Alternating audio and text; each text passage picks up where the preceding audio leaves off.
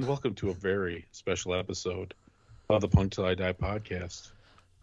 This is our Valentine's Day special. I'm one of your hosts, Tender Tom, oh, and I would just like to say that I love love. Oh God. And of, of course, I'm joined by my usual co host, Liverpool Neil. Neil, do you love love? I don't even know what to say. What the fuck is this? When we when we talked about doing a Valentine's Day episode, I could really only think of one person who I'd want to join us. In a lot of ways, he's the king of love. He's from St. Louis, Missouri, which is considered the city of love, I think, by a few people, maybe. He uh, he sings in a he sings in a band called the uh, Radio Buzzkills, who have a lot of fine love songs. And Zach, I guess the question I would have for you is, do you love love? You know what? I'm so in love with love. I've come down with COVID. Do you do you do you feel like making love?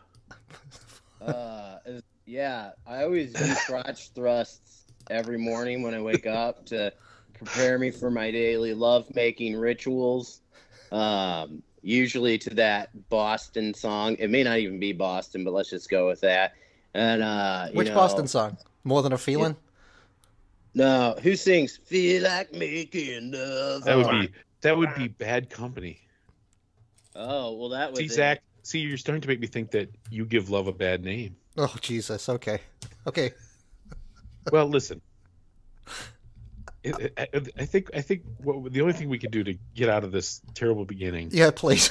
is Could uh, someone strangle Tom at his house? Anybody? is- so- Cheryl? So, Z- Z- listen, Zach Bu- Zach Buzzkill is so he loves love so much, and Valentine's Day means so much to him that he wanted to. The new album has to drop on Valentine's Day. So, happy Valentine's Day, everybody! This is the opening track from the new Radio Buzzkills album. You heard it here first. This is "I Want My Records Back," right, Neil? yeah, it's exactly correct, uh, Mr. Tom Love or whatever the fuck your name is.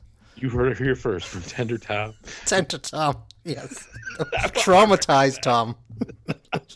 Let's spin it, DJ. Okay, this is the Radio Buzzkills with I Want My Records Back, you bitch.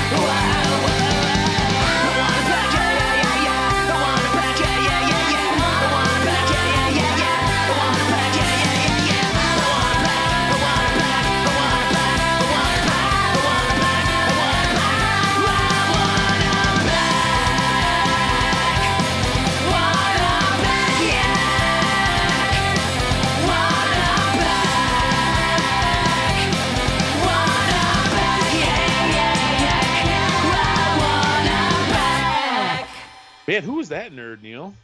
I don't I know. just- I I, don't know, and I never want him. house. I never want him fucking back here ever again. Listen. Creepy bastard. When I'm done with you, I want to work. I want to work for NPR. I'm gonna Yeah. have my real soft voice. I'm gonna tell people how screwed they are with my very tender voice. Yeah, but Anyway. you're gonna if you're on NPR, you're gonna have to tell people about getting booster shots and stuff. Tom, I don't think you'll like that very much. Your se- your seventeenth booster shot will be the one that finally finally takes care of it. So speaking of having the plague, our guest today has the plague. How are you? How are you feeling today, Zach? I know you have been a little under the weather. I'm holding up.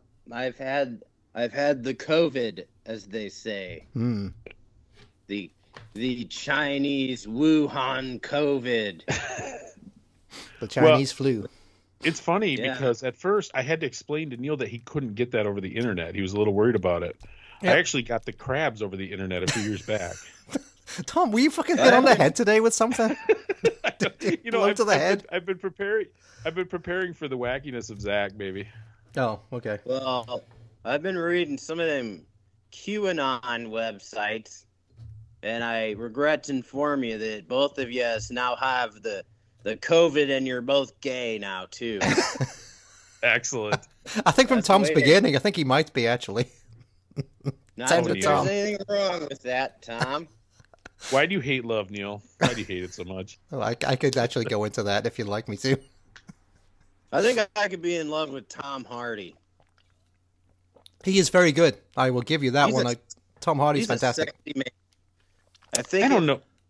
Ginny leaves me, I'm gonna try to go for that Tom Hardy fella. Yes, he is excellent. Excellent. He he's okay. Is he really though? I mean, the Bane the Bane thing was over the top, right? And then he did that character from uh from Peaky Blinders. I couldn't understand. Oh, he that was guy, Neil. superb in Peaky Blinders. He was the can't best part of that him. show. Well, that was yeah. Well, he's Jewish company. What do you want? Uh, Well, here's God. the deal. You guys both listened to the entirety of the new record, Get Even, right? Yes, Amazing listening to it record. on repeat. Your best And one ever. both- and you both loved it from start to finish, right? Yes. Yes. Every song's about Tom Hardy. There, boom, boom, flip it. That's like VH1 storytellers. Every song's about Tom Hardy. Even the Give Me My Records Back one. yeah, he. Yeah, it's like a fantasy. Well, and, and the- the reason the reason I thought, see, that's why I wanted to have you on, Zach. See, I like you know most guests are really afraid to talk about you know the dark the dark side of love, but I know you've experienced every dark sort of love there is, and you're not afraid to share it with our audience. So, Well, I have two questions for Mr. Zach about about Tom Hardy because I I like Tom Hardy a lot. So, did you see the TV show Taboo that starred Tom Hardy? In fact, I think he wrote it. He's incredible in it. Yeah. Taboo, yes, he is fantastic. does and he take then, his shirt off? And then, does he take his shirt off? I don't know. I don't know. I mean, the guy uh, spends a lo- guy puts a lot of effort into his body. I mean, it's, he shouldn't be ashamed to show it off. I don't know, Tender Tom. It was set back in the Victorian days. I, I don't know. Um, but that, that one is excellent. And then he was excellent as the Cray twins in Legend, uh, the famous Uh, London gangsters. Yes, yes. Yes. Um, I think the point is that I, I've talked to, you know, Jenny in the Radio Buzzkills. She's my lovely wife Yes. and a major, major part in the band. I can't do it without her for sure. But I've I've told her that I don't know if you're into having a threesome or not. But if we do, it has to be with Tom Hardy. now I believe he played um, he played Al Capone in something last year. I don't know how he was in that, but I haven't Yeah. seen that. Yeah, it's it's a slow moving film, but my boyfriend, I mean Tom Hardy's excellent. How is it, Neil? Explain this to me. Yes, this sir. Is, this is a very, once again very punk rock conversation. Why is it these English actors are getting all our best roles, and why can they? Why why are they so good at speaking English? Where where an American actor tries to do an English accent, it almost always sounds like "freshen your drink, governor." why, why is that? Are you could be best Tom. You could be in movies. That was amazing. I mean that. You know what I don't understand is, you know, like all the right wing Republican Americans are always like the Mexicans are taking our jobs. This well, why don't they the care English. about Tom Hardy? Tom Hardy's taking all the American jobs. I should have been Eddie Brock, not this Brit. you know. Well, think of well, uh, no, but being serious for a second, what good young American actors a- actors are there? They're all a bunch of fucking hacks. Right is Zach Buzzkill's probably number one. They couldn't get me because I'm doing my music. That's right. So That's I heard Right. this. Te- I heard this tender Tom is available for voiceover work. He's a creepy bastard. I think he might be some kind of pedo, to be honest. he, yeah, yeah, I like touching when Tom, they call him. I, I like I like British accents a lot. I, I said this last time I was on because nothing sounds as bad as it is. It's like I was watching this documentary about this guy who's supposed to be the worst child molester, Okay. but it was What what it you was a what when you say when you say worst, you mean he was the worst at it? You mean he couldn't do it right? It's a good point. I guess he just did a little like thousands. Oh, Oh, so wow. that make that make him the best job. Yeah, that would make him the like best most job. Successful. Yes, He's indeed. like he's like the Barry Bonds if if you want to do baseball. Sound like sports. Even so if you're okay, no, Barry if you're the Bonds. Bar- listen, dude, if you're the Barry Bonds of child molesters, wouldn't that mean that you had to use Viagra to molest children? You're so the right, cheat? Ed. Wow. Being, every time they called him a pedophile, pedophile, I just thought it was hilarious. like His like, victims are call him- crying, and Zach is just laughing hilariously. Call him like a like an American documentary would just say this guy's a pervert. But This Pedophile. one's like Yeah. he's a he's a pedophile, a pedophile. It's like Sounds like uh, some- Sounds like somebody who collects stamps or something. sounds delightful. That would be a philatelist, Tom. Actually, thank you very much. Ooh, how much you have to pay for that word, Neil? Yeah, I used to be a philatelist. Where'd I you was- get it at? A truck stop? When I was a small child. When I was a small child. When I was a small child back in the old Liverpool. Yes, I was a philatelist. It's funny. My mother and I used to. I used to have books full of stamps too. I'm pretty sure my mother threw them away. We used to do it together. Stamp collecting. That, that, that's a beautiful childhood memory, Tom. yes. Me and my mom shared a lot of ours, and she just threw it all away. My mom is not big into leaving junk around the house. Hmm. That's why all my Star Wars guys went in the garbage. Damn. Yeah, all my good childhood memories end with dot dot dot dot story story, and then they threw it all away. Yep. Hmm. So so I'm I'm my, my my wife's doing the same thing. Kids' toys, get them out of here. We don't want them. Until no you room. find until you find in twenty years that those stupid beanie babies or whatever are worth like ten thousand dollars a piece or something. Yeah, that's what they thought was going to happen. I don't think they're worth anything. Yeah, I guess it depends who you who you talk to. I don't know. So Some- Zach, you want to talk about your record at all, or uh, Well, we, can we get to that later. song? This is fascinating. true. This is fascinating. A, a young a young Zach Buzzkill's uh, love for the uh, English uh, Tom Hardy and the uh, worst pedophile of all time, or best pedophile of all time, depending on how you. Now, who would sign on to play that role though? Right, like the best pedophile of all time. Like Zac Efron's not doing that, right? And he did. Uh, I would probably wager to say it's an actor who likes molesting children. you think so? I'd say the first actor you find that likes molesting kids would be the one that signs up for that one. Now the funny thing about like that, Jared well, Fogle. Well, well, well, Subway. well, funny, or, funny or not funny, really. So when I when my when my daughter was growing up, um, in the early two thousands, we would watch Nickelodeon all the time, and all those Nickelodeon shows would come on and stuff. And it turns out now that like quite a few people at Nickelodeon, the guys producing it or the older guys that were acting in it, were turned out to be fucking pedos. And were, and were, and were like, yeah, shagging some of the, the uh, some of the young actresses in the on the TV shows. Pretty disturbing, Hmm. really. Like the Suite Life, Suite Life. Was it Zack and Cody or something? Was that one of Oh those yeah, yeah, shows? yeah. Suite Life Zach. Yeah, I remember that one. Yeah, one of those was a was a pedo, I believe. Not the boys, right? Those- Or- Oh, maybe I got the wrong show. You know what? I think I got the wrong show there. Never mind. Yeah, oh, the- then we're gonna get sued. yeah, Finally. yeah, yeah. But there was Yeah, one, one of those care. shows. There was a fat kid and a, there was a fat kid and a skinny kid. I can't remember what the show was called, but Jake and the- Dro- Jake, Jake and Dro- yes, Drake and Jake and Josh? Josh. Yeah, the skinny kid turned out to be a pedo Oh my god. of some kind. Yes. I think Allegedly. you guys are wrong. I think you're talking about Saved by the Bell. No, I'm talking about Hmm. Drake and Josh for sure. But Saved by the Bell might have had pedos in it too. Screech was probably No. a pedo.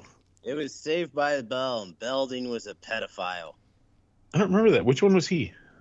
I'm just making all this up. I don't. I had say I don't. I never watched that.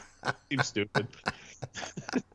Well, this show has got off to a funny start. So, what are you drinking? What are you drinking, Zach? I believe you just got yourself a drink. What What are you uh, What are you tippling tonight?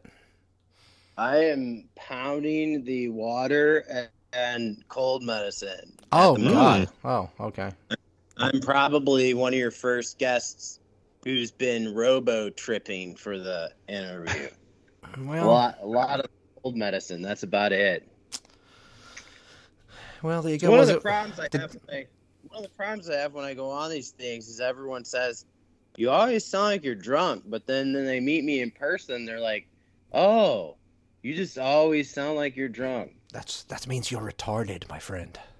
Yes. I never, I never said I wasn't. I don't why know why people expect more. You should put that on your one sheet for your new record. Pedoph- possible pedophile. Seems like he's drunk. Might be retarded. There you go. That's your business card, mate. I mean, I was just talking to Pete from Pro Rock today about distribution. I mean, you might be the act that breaks through that all the distributors come running to them. Like, man, they got this special guy and he's making this great punk rock records. That would be a great gimmick. Oh yeah, there you go. Yeah, and he's a drunk pedophile. Yeah, we, A drunk retarded pedophile. well, you know, like, you gotta be called Slow Zach. It's perfect. There you go. Slow, Slow Zach, he's the retarded pedophile, but he sure does know how to write a ditty. a shitty ditty. There you go. Oh my god, it's killing me. All right, let's let's play another song, Neil. okay, okay. Um, all right. Um, let's play. So, what is the new album called, Zach? Uh, our new album's called Get Even. It's you know every album to this point has been a get. We had Get Get Fired, and then we had Get Lost. Yep. And they all had their own kind of deeper meanings. And this one is Get Even. This record's supposed to be us kind of like getting even with the uh, punk rock establishment, if you will. Good lord. So we called it Get. So we called it Get Even. Hmm. See, Neil, we're definitely not the punk rock establishment, I guess, huh? Maybe he's getting back No, at but- us. Maybe that's the whole point of this. He's getting back at us because we suck. Maybe that's it. No, we, we wrote it for people like you guys that'll understand it. All right. Ah, there you go. There's a lot of people off, I hope. But then there's a, a, a minority of people like yourselves that it's written for that will uh, that will get the humor and get the fact that every band doesn't need a fucking song written about a goddamn lobotomy. Well, okay. All right. He doesn't need a song about it. He's living it. Well, we have a song about a lobotomy, but so yeah, every you can't deny this. Every every fucking punk rock band has a song about a lobotomy, right? Yep. Yep. You can't deny it. Just because the Ramones did it, I guess. Everyone just Everyone copies has. it, right? Yeah. Yeah, yeah, yeah. You, you, the Ramones have a lobotomy song, so let's have a lobotomy song. So uh, I, I decided to write a song that's actually the history of the lobotomy. Hmm. Hmm. It's That's- called Then Came Thorazine, and what I did was watch one of them fancy pants uh, PBS documentaries on the history of the lobotomy, and then I wrote a song about it. That's Hmm. kind of like what Get Even is all about. It's it's like getting even with the punk rock establishment, but in a way that they're too dumb so they won't understand it to begin with. Well, should we play that Thorazine song? Was- that sounds like a yeah, good. go ahead and play that one. It's called Then Came Is- Thorazine. I don't know what number it is, but it's fucking great. All right. So is this? It's, it's it's not specifically about like Rose Kennedy or something. It's just like a general song. No, it's not that poor lady. No, No, No, it's it's just, she just doesn't a- know. She doesn't know anything the- wrong.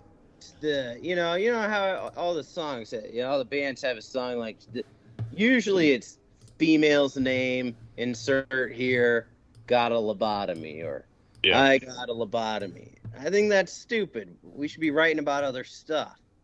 So I wrote a song called Then Came Thorazine, and I tried to, in the best way possible, just spell out the history of Walter J. Freeman, the doctor who invented the lobotomy, and tell the story of it. And, See, look uh, at this. He's, you're learning. I mean, listen to the listen to the radio buzzkills and learn things, kids. yeah. Holy cow! Yeah. The general idea is most of these bands are too fucking stupid to know what I'm doing. So There you go. Boy, I think, dude, I, I think a Ken Burns documentary is in your future about you. yeah, you know Ken Burns has a brother named Rick Burns. He's Is a he? pedoph- pedophile, I heard. Nah, but he, but I was watching this documentary, and I was like, wow, this is almost as good as a Ken Burns documentary. And then I look at the credits, and sure as shit, it's Rick Burns. Really? How'd you like to be Rick Burns? Hmm. Yeah, that's. That'd be, be fucking humiliating. I guess. It's like, uh, what's the best subject in history? Ah, give it, give that to Ken. What's the second best? ah, let, Let Rick have that one. No, what's the 50, 50th best? Give that one to yeah. give that one to good old Rick. Dude, come on. Didn't Ken Burns do like a 14 hour thing on jazz? Jazz ain't second best of anything. Dude, I tell you what, I fucking I got conned into watching that first episode. It is talk about a cure for insomnia that will put you to sleep in like five fucking seconds. That is oh There you go. That's actually where uh, where I caught the COVID from. Was I watching the start of that documentary?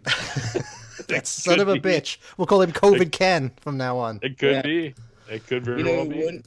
You know wouldn't give you COVID from his documentary? Who's that? Rick uh, Jeff what's his name? Jeff Burns? Carpet Burns. Rug Burns. Rick. What? Rick Burns cares about the people. He does. Unlike his jerk brother. Yeah. Yeah, his brother can go to hell. We're gonna get sued like a thousand times on this show. It's, it's all fine. All right. Not from Rick. Yeah, well, well, maybe. I I did call him a pedo, so he he might get upset by that one. Yeah, you know what? Uh, I might have been overstating when I maybe Zach will get the Rick Burns documentary, Yeah, Oh, there yeah. you go. Yes. like eight hours of footage of him just laying around moaning on the couch. This is the first day I haven't been doing that. There you go. Well, it's a shame we didn't get you yesterday. Okay, so th- then then then came then came Thorazine, everybody from the uh, new Radio Buzzkills album. Okay. Even.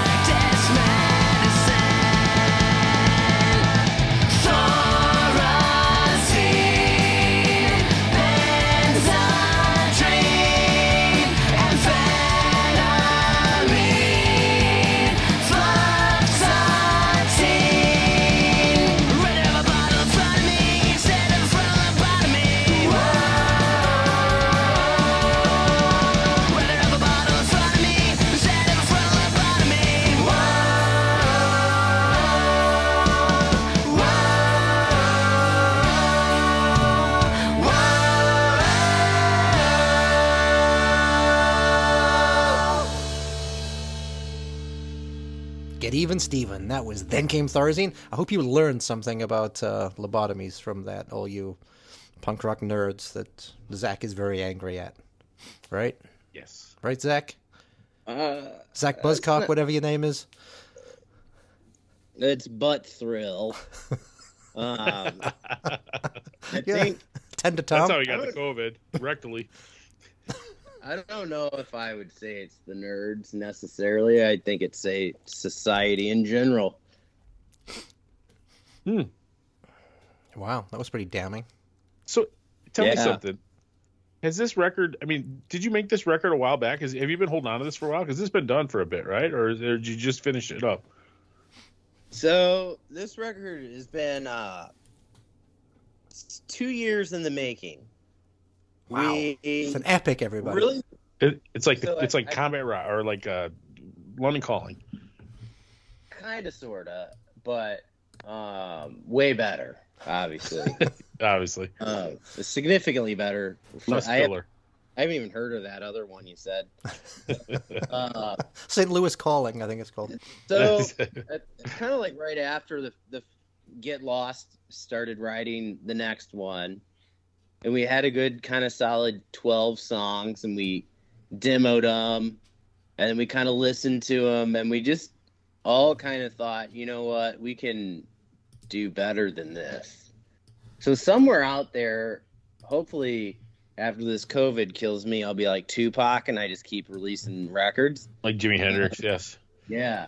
But uh we just kind of scrapped most of that and started over with what became Get Even. And a couple of those songs survived. Um some of them melded into other songs. Um and then of course this all took place during all the COVID quarantines and all, all that stuff. So it was a very very long journey to get it done. And when it finally was done, we couldn't get anyone to make it. Hmm. I mean, we had label support, but we physically couldn't find a plant to press the record, Hmm. um, which became a whole secondary waste of time. Yeah, let's talk about that in a little bit because I know you're going to go off on that one. So, but keep Well, on, it- keep on keep on talking so about your the- album first. The real news here, Neil, is that there's a h- entire like lost Buzz, Buzz Radio Buzzkills album.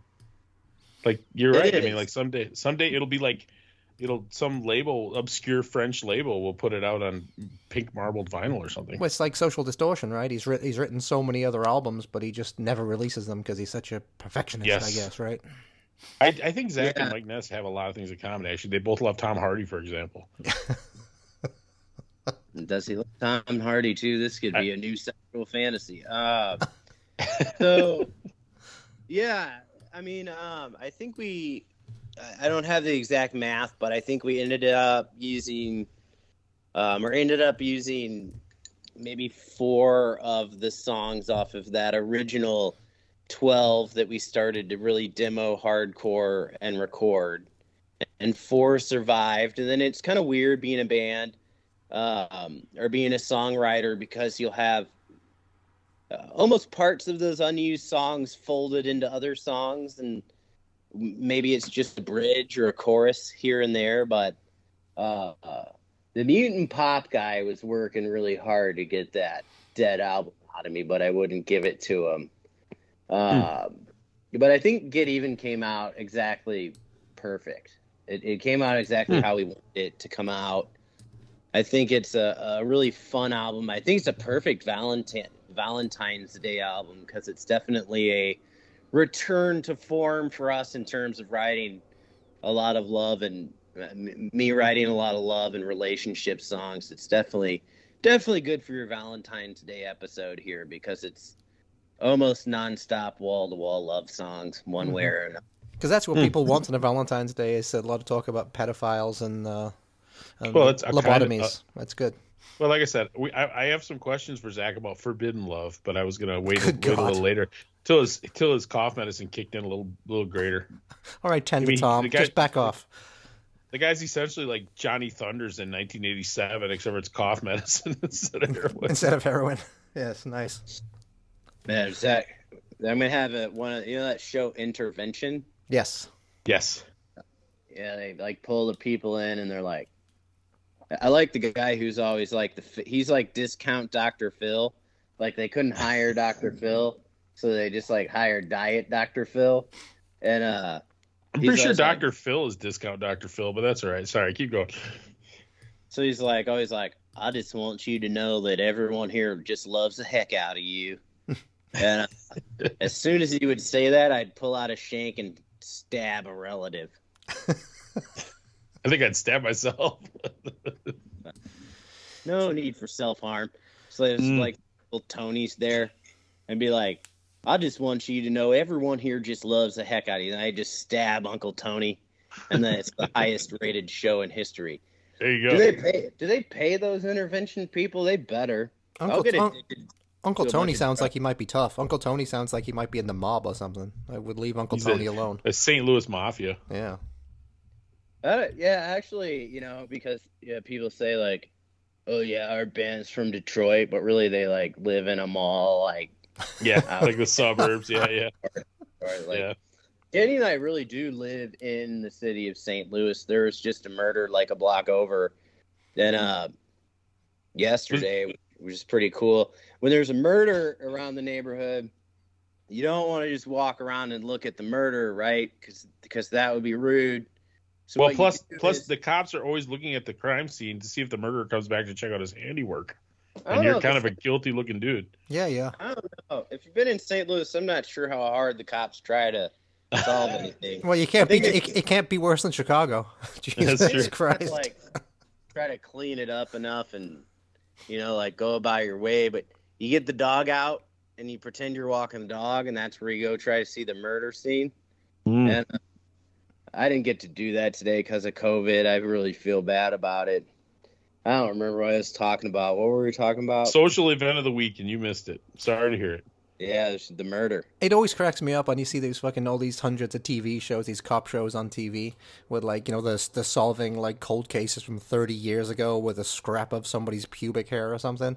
And meanwhile, in Chicago, you got people with, like stabbing him in the middle of the fucking day on video, and the police can't catch them. It's Well, uh, but the thing is, but me. the, what thing is, Neil, those ones you're talking about, those 30 year old murders, it's like their parents never gave up on them. In Chicago, it's a lot of times, you know, sort of gangbanger types. I don't think they're going to get the same level of attention from the police, you know? well, Tom, you took my Meanwhile, little, if a you, you took tourist my got little shot- story there very seriously.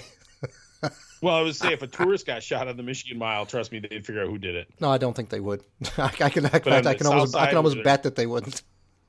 On the south side, they're stacking bodies up like cordwood on the weekends, you know? I saw, I saw something that I think they solved twenty five percent of murder cases.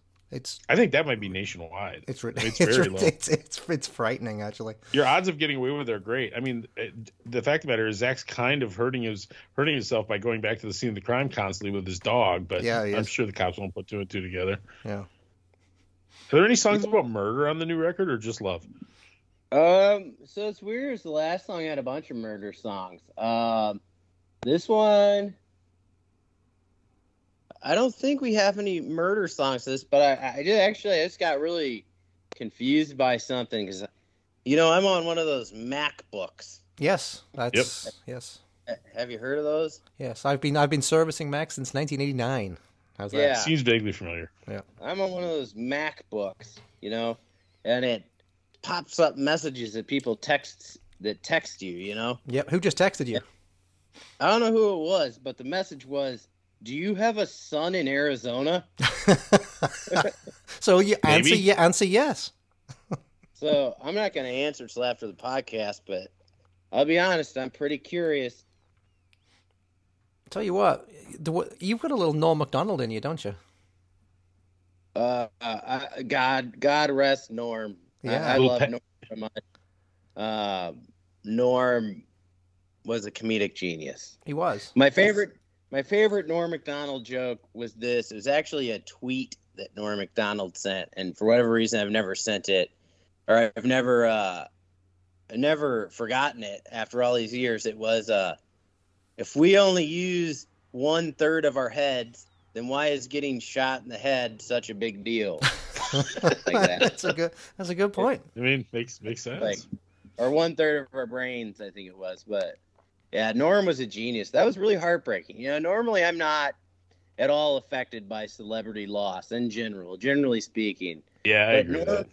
But but Norm was one that I was like, oh shit, like 'cause I, I really love Norm Macdonald a lot. Well, I will say, I will say, 2022 so far, it's just been a, it's been a fucking nightmare for, for, for celebrities. No, no. Jesus, every day someone's been dying. You know the thing. The thing with Norm, Zach. The thing with Norm, I feel like Norm was kind of like Motorhead. Like when when Norm died, everybody was like, "Oh my gosh, this comedic genius died," but nobody paid attention to him while he's alive. It's like Motorhead. It's like, "Oh my God, Lemmy died. He was a god." I'm like, "Really?" Because he Oh. wasn't playing hockey. He was wasn't playing hockey rinks. He was playing theaters. You know. Right. Same as the Ramones. I mean, the Yeah, Ramones, like the yeah. Ramones. Oh, it's so sad. Well, why didn't you go see them while they were alive, you stupid idiots? You know, Norm got fired from doing Weekend Update on Saturday Night Live because he made too many OJ jokes. You know, I mean, it's it's like nobody appreciate. Lorne Michaels, the supposed genius, fired him, and he, everybody says he was the funniest ever. Yeah, Yeah, so here's a good story. I have a good story for you. Remind me of. So uh, I was in college, I believe, when Joey uh, Ramone died. I think. Okay, two thousand one or so. Yeah, around there, you know. And there was this girl that really liked me, and she sat in front of me. I couldn't stand her. She's super annoying, and uh, she turns around to me in class one day, and she has like real serious look on her face, and she's like, because you know I, I was a punk rock kid. I was wearing Ramones t-shirts, you know the bit, and uh, she turns around to me and she says, "Hey Zach." I'm really sorry to hear that Joey Romaine died. he was the inventor of lettuce, I believe, Joey Yeah. Romaine. yes, yes. I didn't have the heart to correct her. She tried hard to learn that. But I was like, yes, yes. Joey Romaine will never Mm. make another head of lettuce again. Dude, that's kind of sad. That's kind of that's kind of sweet though. She tried to something you were interested in. She she did her best to to to She get did. into your I- inner circle.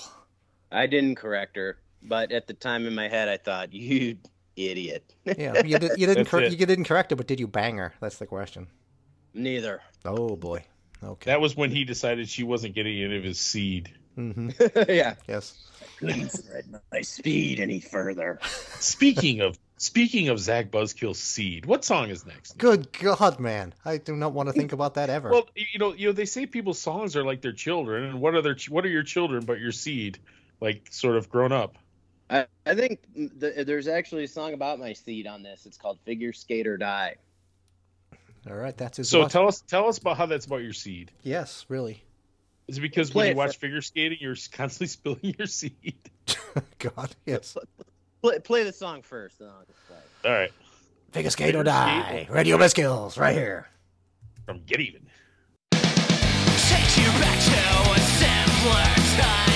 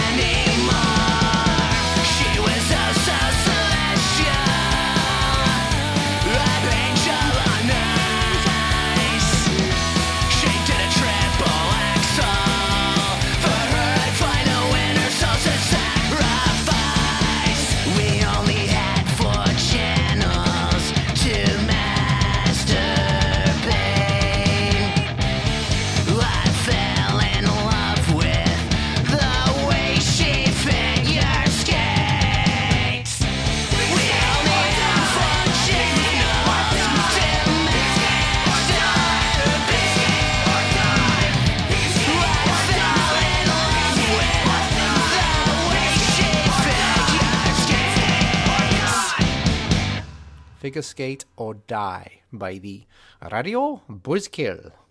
Right there. Tell us So about it, song Mr. plays- Zach. Yeah, sorry for cutting you off there. It's That's old fine. medicine. Uh, yeah. So this song works on a couple different levels. First It's of all, Deep. it works. It, Yes. kind of it. Like you know, on, on the surface, it might be the dumbest song on the record, but uh, it, it it plays in because this really is kind of like a themed album. Get even, you know. We're getting even with a lot of the.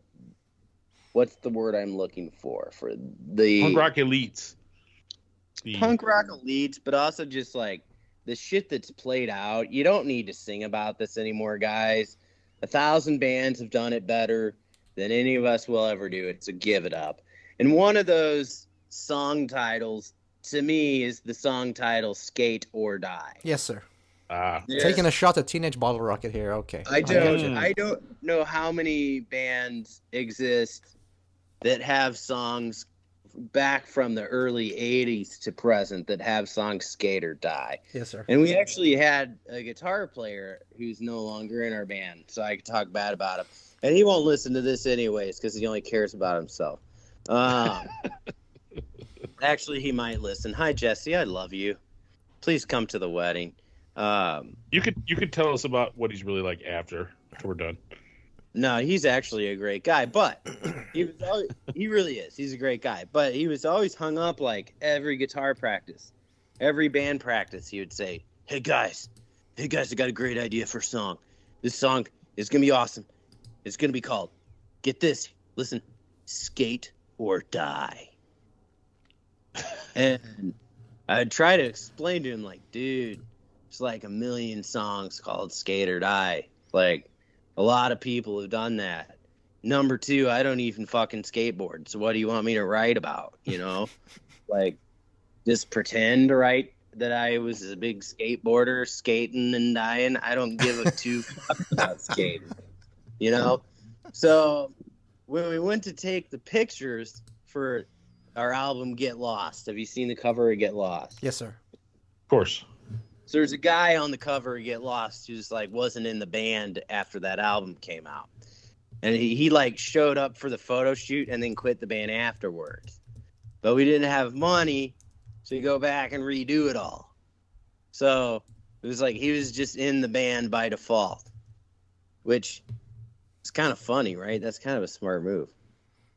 In fact, I think I'm gonna do that on our next record. Which one? Which one is he in this on the album cover?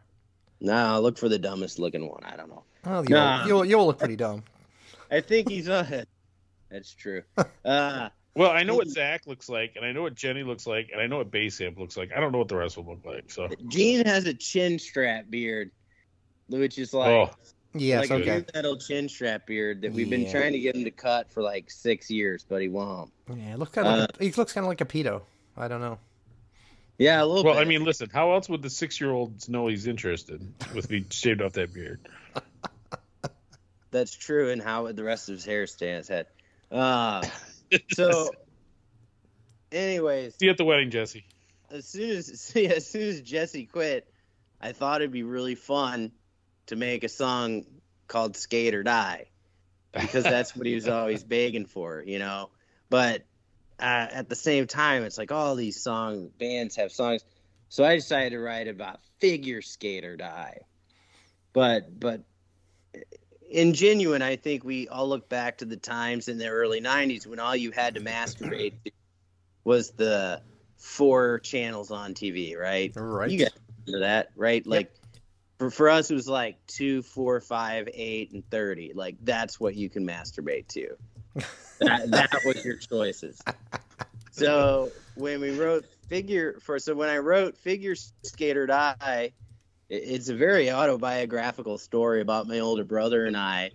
Uh, when the Winter Olympics were on Channel Four, it was like the prime time to jerk off because the figure skating was like the sexiest thing on the Olympics. So I, I really did develop a major crush on Oksana Bayul. And uh, figure skater die is at one making fun of the fact that there's so many fucking songs called Skater die. and it too a tale of smoking Mexican bricks weed in your basement and jerking off to Olympic figure skating in the '90s. So did you and your you and your brother didn't? This wasn't like a group effort. It wasn't like a slalom, uh, it was, or it wasn't like a it wasn't like a bobsledding type of thing. It was just, uh, I mean, you you. You were doing an solo, sport, I hope. right? You were, yes, it was. It Yes. was. Yeah, well, like what they would call like a downhill skiing would require a girl, and we didn't know any of those. So it was kind of like you So it was like you only. So it was like your downhill ski. It was like your cross country skiing, but only had one pole. Yeah. Good lord. You just kind of knew, like you just knew when to get out of the room. There you go. Like So- There you go. Your, it's your room for the next half hour. I mean, you guys didn't have J.C. Penney's catalogs or what? Yeah, I just haven't written a song about that yet. So, so are you are you on are you on team Nancy Kerrigan or team Tonya Harding in the uh, in the whole figure skating thing? Uh, uh, well, I think uh, whichever one hit the guy with the hit her with the pole, she uh, was- she was pretty white trash. Yeah, Tonya yes. Harding was extraordinary. Yeah, she got Tonya- arrested, she got arrested like a couple years later for like beating her husband with a hubcap or something in her trailer. Yeah. Ah, Hubcap? That's amazing. But For the me, thing is, was- Neil, I mean, how could you judge because Nancy Kerrigan didn't make a movie? Yeah, it's true. It's true. Yeah. There's no honeymoon video. How can I judge? Oh yeah, Yeah, she did. She did a porno, didn't she? She did a porno. Well, no, she had like the, the Tonya Harding like honeymoon video. Right. That's what Yeah. I'm saying. Yeah, Tonya Harding. It's a had very low. It's a very very low grade talent. I gotta say, but hey, whatever. Yeah, I remember watching that when I was in like seventh grade, and then being really confused. What a porno. About why you were watching it. Yeah, there's no punchline. I just remember watching it and being like, "Whoa."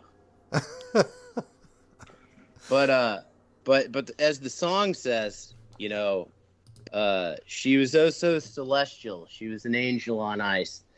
Uh, I think I really did fall in love with Oksana Bayul in like 1994. I remember the name, but I don't remember what she looked like. Well, I give you a hearty go fuck yourself because he, Is that a Tom Hardy? You- Go fuck yourself. exactly. He's not worthy of that. Um, no, in all seriousness it's a silly song. It's a silly song, but it's also true because all of us know we did stuff like that. We all jerked off to the scrambled, Oh hell yeah. you know. Oh, chant- dude, yeah, I remember watching like Hard Bodies through the yeah the scrambled cable, like HBO or whatever. Oh yeah, it was like, is that a boob or is it just like static? Yes, Didn't matter. it really didn't. It was right there. A stiff breeze would, you know. Here, here you go, Yeah. man. I bet you didn't know this. Oksana Bayul lives in Vegas. So next time you're in Vegas, look her up. There you go. When the radio buzz kills, when the radio Buzzkills get invited to punk rock bowling, which I assume is going to be any year now, Yep. you can uh, go look her up. Well, we're booking our tours, and I think one stop will be Oksana Bayul's house. hmm There you go. She's married to a manager, so you know you might have a hard time there. Are you, but are you actually are you actually daring to book a tour, or is it just too too crazy right now? Um, actually, we're booking right now. Uh, we're booking a tour for July, and we're booking a tour for September. I Like, where are you going? Can you give us? A, I mean, you don't have to tell us exact cities, but what areas are you looking at? Just just for us for us fans, so we can come and you know Um, watch I figure skating with you. I have absolutely nothing confirmed yet. I know one will be Midwest to East Coast, Okay. and um, I don't, don't know what the other one will be yet. That's actually just started here in the last couple of days. It's actually um, the first time in my career that I have not been forced to book a tour myself. So it's a little, uh, it, it's a relief. It feels like an accomplishment that I'm at this point. I, I don't have to do this, but at the same time, there's like a weird, uh, yeah, sense that I don't know what's happening. Who's, who, Who is so? Yeah, who's so do you it have for a you? profe- Do you have like a professional booking agent, or is it like the bass player? Oh no, I'm Uh, sorry, Jen is your bass player. So is it like your guitar player, or is it like a professional agency? It's through an organization that, that books you, uh, Roadhouse Tunes. Well, that's that's excellent. You know, you've made it in life, or something. I know one thing. A lot of people are going to be mad after they listen to this one. Why is that? Oksana Bayul's husband, perhaps? I know he's going to come after me. Mm-hmm. Him, Tom Hardy. That'd be great. Listen, any publicity is good publicity, Zach. And Tom Hardy- get- beaten up. Tom Hardy can come after me any day of the week. oh boy. I'm totally straight too, but there's just something about Tom Hardy. I don't know. They're saying he might be the next James Bond, is what I'm hearing. You know what? Really? Mhm. He's kind of big, isn't he? Maybe he's not that big. Maybe they just shoot him. You know, maybe he's just muscular. Maybe he's like five nine or something. Well, Sean Connery was pretty tall, wasn't He He was, and Mhm. Roger Moore was pretty, pretty tall. Yeah. I, I don't know about Daniel Craig. That guy doesn't really do it for me. He's like five. I two. like the, I, you know, the thing with the new Bonds is everybody's like, oh, they're so great, they're so gritty. I mean, is that what we need? Everything's gritty now. Can't No. Bond still be a little bit fun? Hundred percent, hundred percent. You want uh, with all, all your Bond movies, all you want. He, he flies somewhere nice, and someone tries to kidnap him at the airport. That's like every Bond movie ever. Every well, yeah, and every he- and he- classic one. And, and there's a, a leading lady that he, you know, Yeah. has carnal relations with. hmm He's just out shagging Yeah. people. Yeah. You know, my favorite James Bond was was uh, Harry Bibbledorfer. oh fucking hell! The cold medicine kicked in. Everybody. That guy there was you go. Yes, that guy. Karate chops were on point. that was Bames John that you were watching. That wasn't. That was you. I cut the one I always the one I always heard was going to Uh, be the next one was Idris Bond. Elba, Neil, because they need to make it black now to kind of diversify, right? I actually heard they were talking about making it white. I mean, uh, female. Believe it or not. Nah, Mm-hmm. I think I mean Idris Elba's a good actor. Jane I like Bond. him. I just it's just I just hate anything that's forced political correctness. Yes, you know? sir. Like that new Doctor Who, where they made Doctor Who a woman. It's like, stop it now. Just Did they? stop it. Yep, they did. And guess what? It They should didn't. call her. They should call her Doctor Hoo Ha. It didn't do very well. You know, my my opinion on forced political correctness is different than a lot of people's. I'm for forced political correctness as long as it benefits me in some way. Well, so you can do more world beating off in. in front of the TV. Is that what you mean? Zach, Zach, tell me how political correctness is going to benefit a straight white male like yourself. Well, straight-ish, a straight-ish white male like yourself. How is political correctness ever going to benefit you? And go. You know, if I get a phone call and they're like, "Hey, Zach Buzzkill, we need a new Bill Cosby." like, we want a new Bill Cosby, but he's got to be white and a punk rocker and straight. For Tom Hardy, I'm for it. and you both love Jello and uh, having your way with women who are sleeping. So you know it's it's kind of a it's Jello kind of a- Biafra. Uh, exactly. Don't love him. Thank you very much. so so so I'm gonna I'm gonna ask you a series of questions now, Zach, Uh oh. and you're gonna tell me about your experiences with him because you're a man of the world, and I'm sure you've experienced all these things. First And of this- all, Are these Valentine's Day questions? this is yes, this is going back to the Valentine's Day thing. I mean, I can go back to my Terry Gross voice if you want. No, no, we don't. We don't need touching Zach- touching Tom or whatever the fuck his Zach, name was. tell me about your experiences with necrophilia. Jesus. With necrophilia, is this the first question or is this the Yes, yes, this is the first question. I have several questions along these lines. Well, uh, if you've listened to the Radio Buzzkills album "Get Lost," I wrote a song about a serial killer named Jeffrey Dahmer.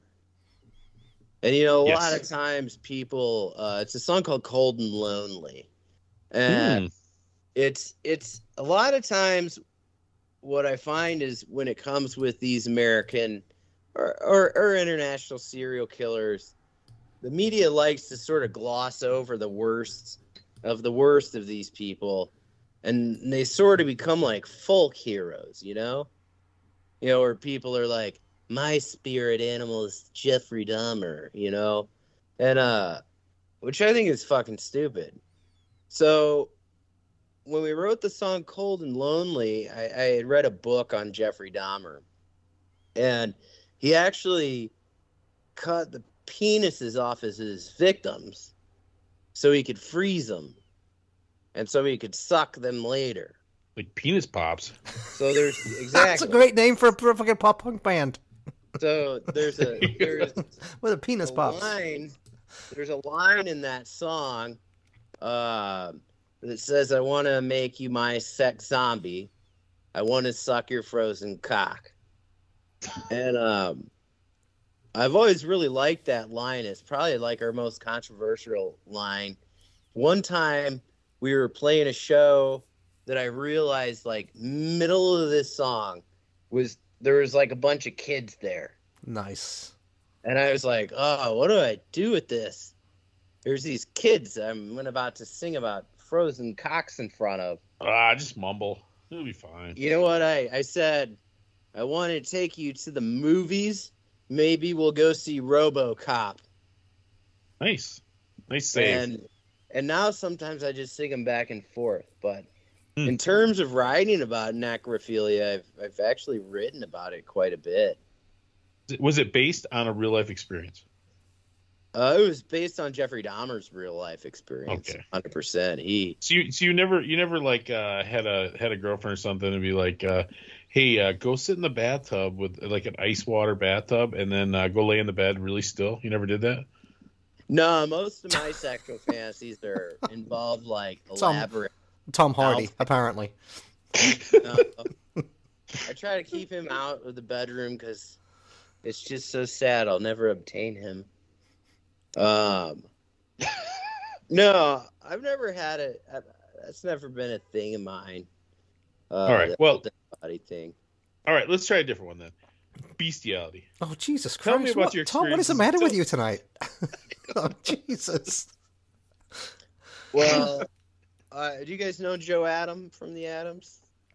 Uh, don't even don't even get me fucking started a on that bit, a guy. little bit. Don't a get me started bit. on Uh, that guy. I don't want to get into bestiality, but I do want to get into the worst album art I've ever seen in my life. Ah! Tell me about it. That fucking thing is atrocious. Jesus Uh, Christ! just as you say the word bestiality, I, I think about that album cover because the album itself is really good. Um, but I, it, it has a dog's hard d- dick The Red Rocket. like featured heavily, and on the back, right? uh, Yes. I don't care how much I like an album. Uh, I have trouble looking at that. I, I had you know what I had trouble putting it in my in my collection the other day. I was very tempted just to drop it right in the trash. Right? Yeah. Well, right? it, it's it, this is Zach's label mate though, Neil. Well, I know, but Zach, but even Zach is is, is ragging on it, so Well, I, think, I it's- think it's, it's- fine. It's funny because I re- I reviewed the album, and I gave it a favorable review. I thought the same thing. I thought you know it's a fun album, good album. I mean, it's not reinventing the wheel by any stretch of imagination, but it was a fun album. And I and and Joe literally just got so much traffic out of bitching about my positive review that it was way better than if I would have wrote a glowing review because he got way more traction out of it. He is definitely a a dude that seems like he is a real pain in the ass. But whatever. I mean, it's, it's well, the album's all- fine. I don't know I him. say- I don't know him personally, but all I can say to you is, you know, thank you very much for your positive review. Um, I really liked the parts where you said that we reinvented a lot of wheels. yes, Um, I really especially liked the part where you complimented us for not having a erect dog penis on our album. I, do you guys want to talk about album art? I'd love to talk about album art. Yes, go for it, mate. Um, because um, I think album art is heavily unappreciated. Yeah, dude, days. and after you're done, I'm gonna rag on it too, because so many of these fucking pop punk bands just dial it in. I mean, they just fucking phone it in. They just put some stupid cartoon on the cover and they're done. Go so cool. I didn't know that about you. We're Yep. kindred spirits, you know. Uh, and because I'm you're not, both because you're both into bestiality. Oh, you- man, Uh, you tonight, Jesus. bestiality. Yeah, sometimes I we have a big dog, and sometimes I've woken up and his butt's in my face. It's disgusting. So I don't think I have that in me. Um, That's what she said. may- All right, I guess I'll skip the incest question. All Yes, right, I you keep think going, I think you can stop that one. Yes, yes, I think that's good.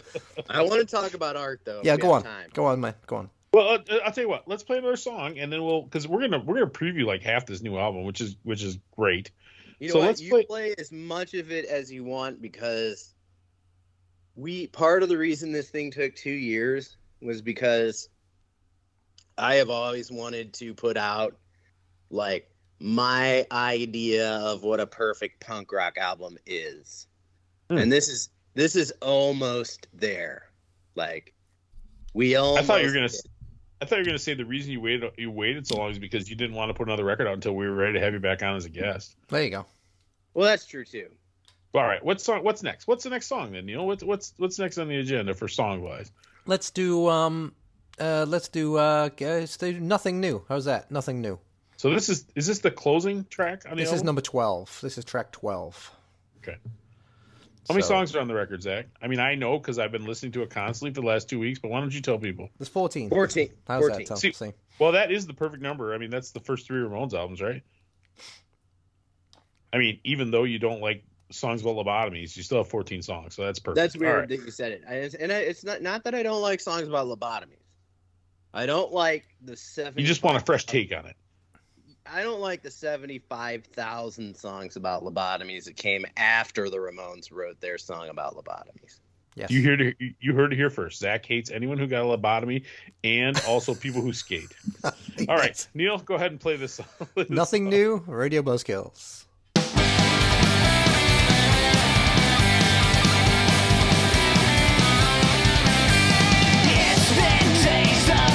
Social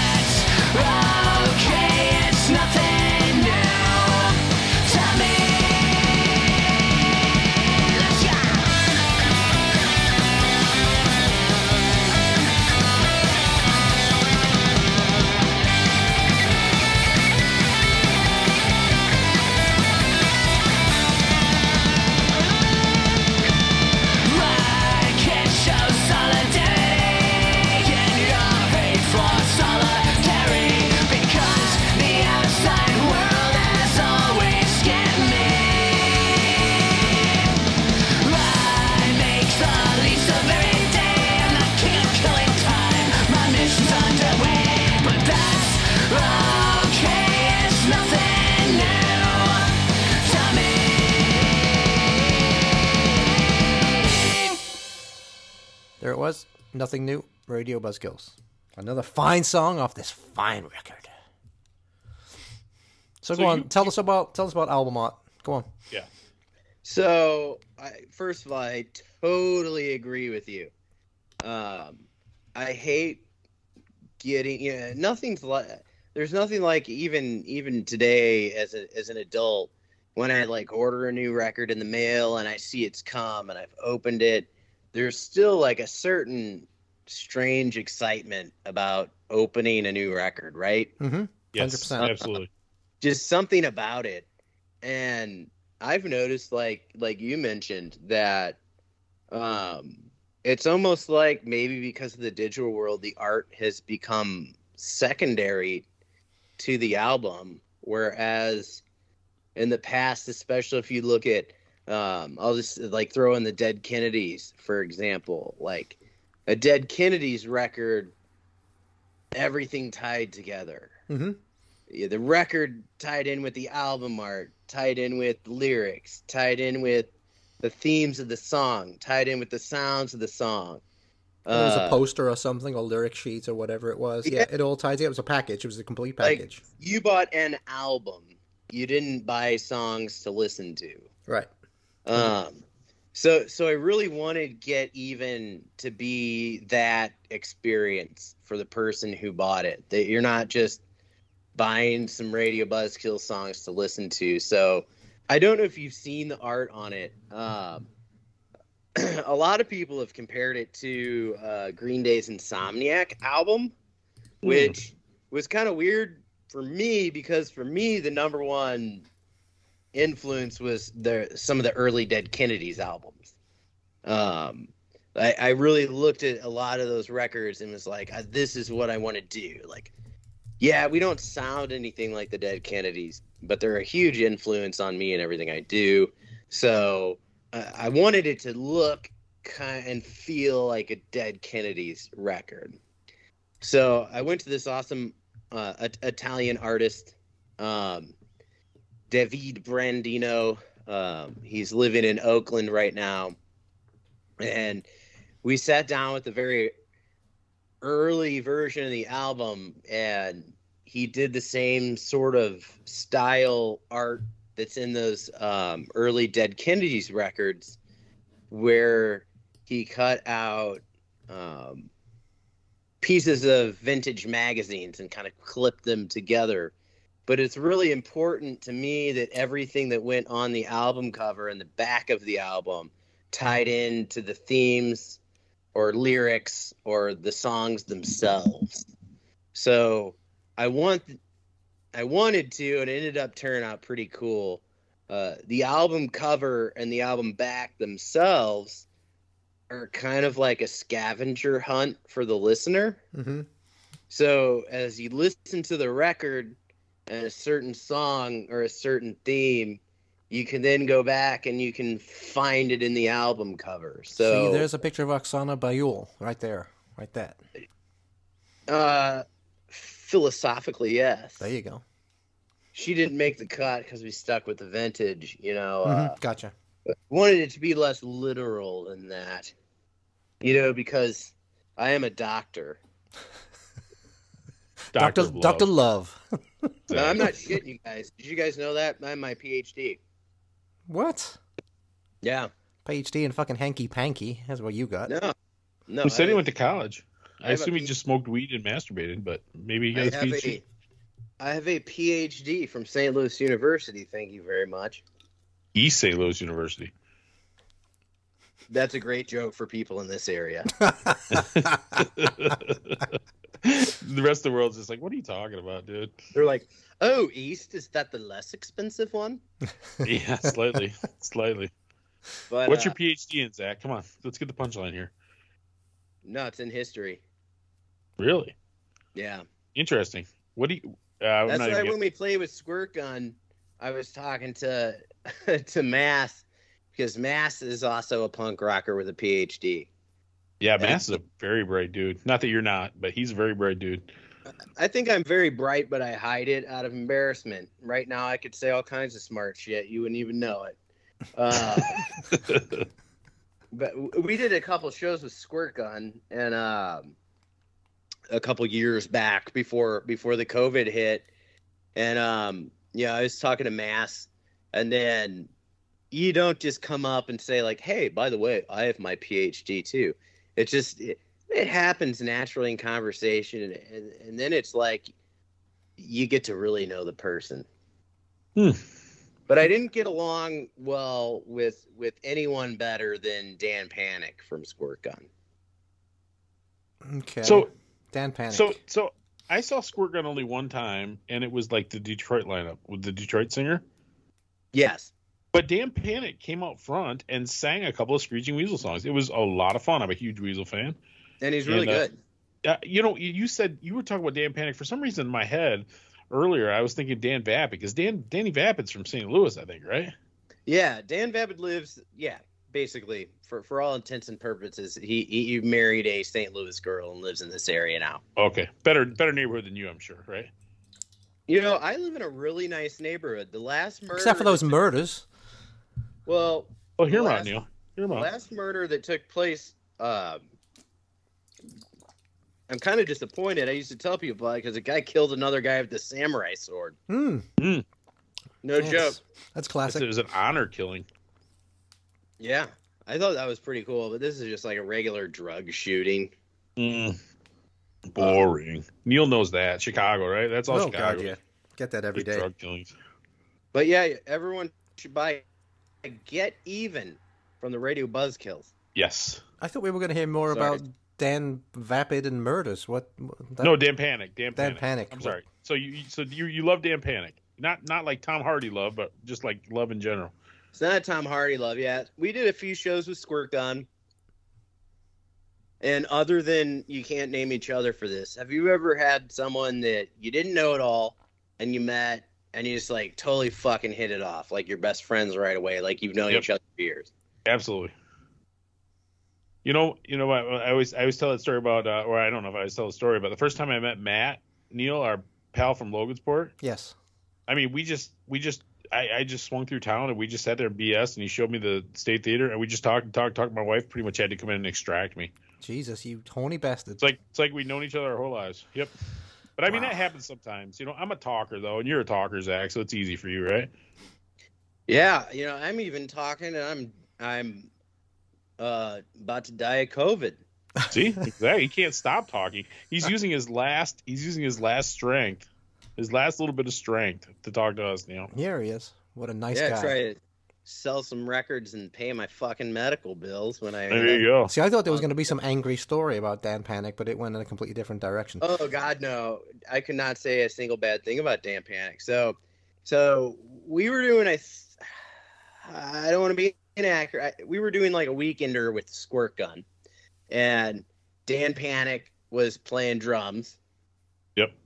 And for whatever reason, Dan and I just like fucking hit it off.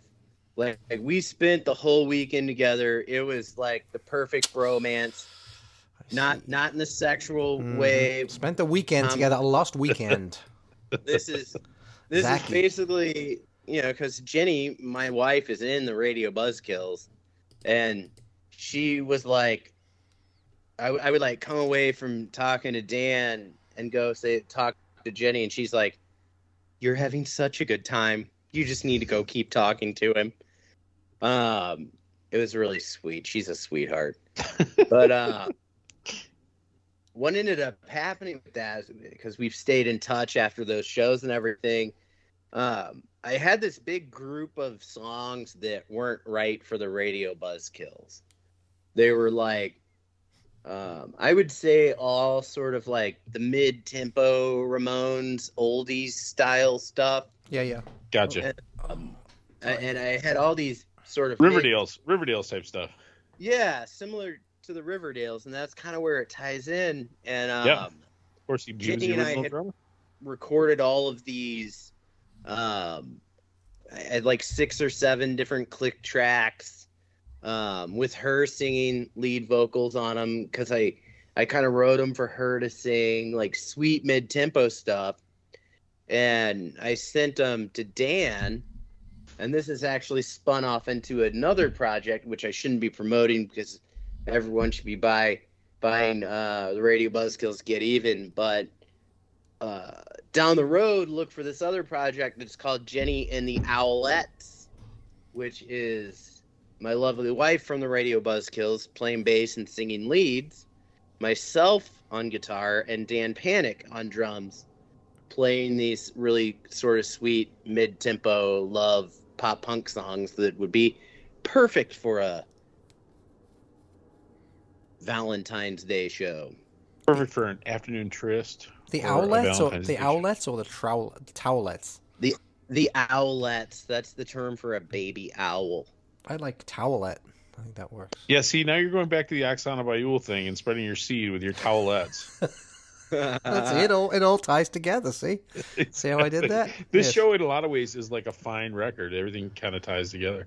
It's Jenny true. ha- Jenny loves owls, Hmm. and um, I thought what would be better than myself and the legendary drummer from so many bands, Screeching Weasel, the Groovy Ghoulies, uh, the Queers, you know, Dan Panic also being an owlet, which is a weird conversation to have with him. Like, hey Dan, we have all these songs, we have click tracks for him. Could can we send them to you in California and have you record them on a studio? And, and by the way, you have to be a baby owl.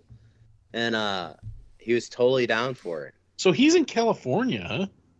Yes, he's based in the Bay Area. Oh, no kidding.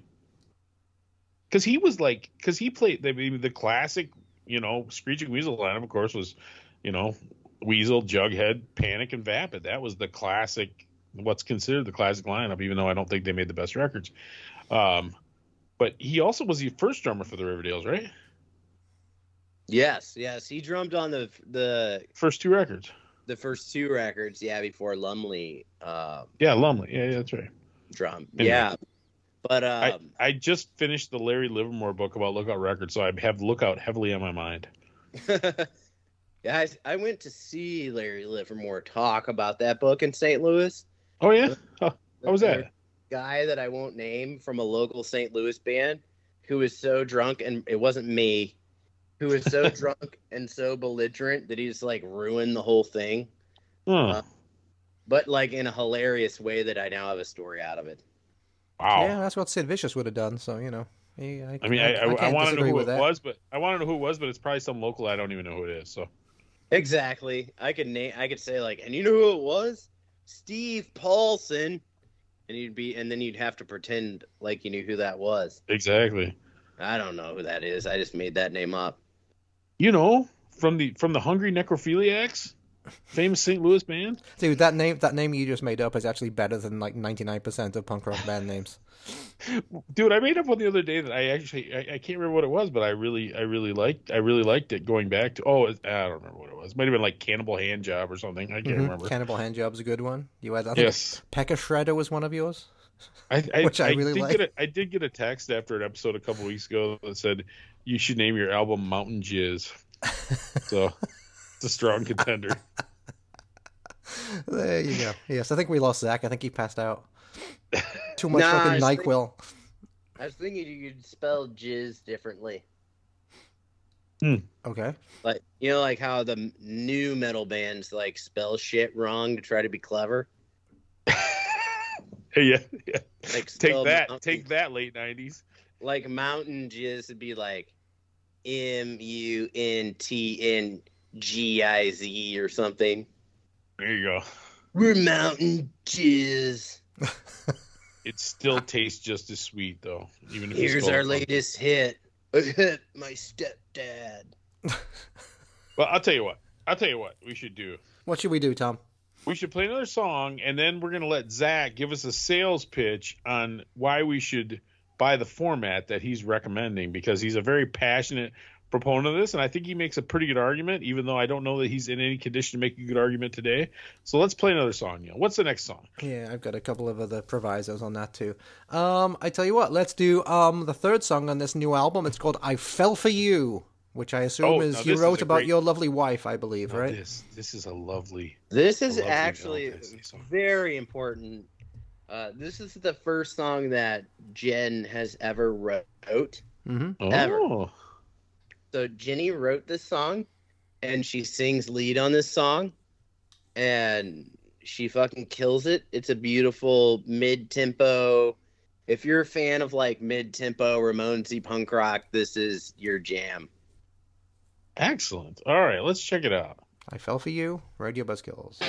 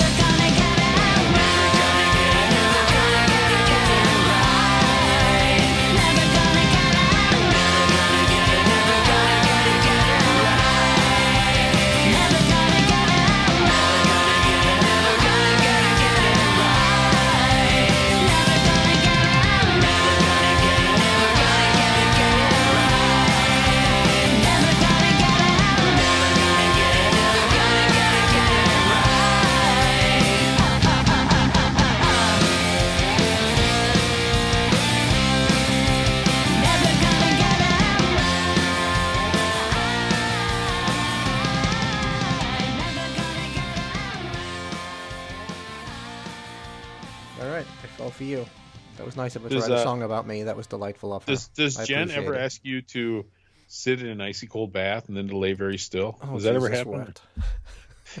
That's what she has to do to get a rise out of young Zach. Nah, but Get out the Tom always- Hardy pictures. Nah, she- she always makes me wear a a mask of Tom Hardy though. It's weird. It's a little weird, but it's okay. I mean, listen, whatever works for you, whatever works for you. Whatever works for her. She's the most important one. So true, it's true. It so okay. So you you mentioned earlier that about these pressing plant problems. This is something we've been talking about ad nauseum. I mean, we, we've talked a lot about it, and obviously the small labels are having a lot of issues with it. So you guys have decided that you guys have kind of taken an interesting route, and uh, only time will tell if it works out or not. I don't think it's the worst idea in the world, but why don't you tell us what the plan is going forward with the Radio Buzzkills album as far as the release date, the Valentine's Day release date? Well, I mean, first of all, it's a record we spent two years on, and we put all of our hearts into it. Every Yep. band member, and Yes. Uh, we are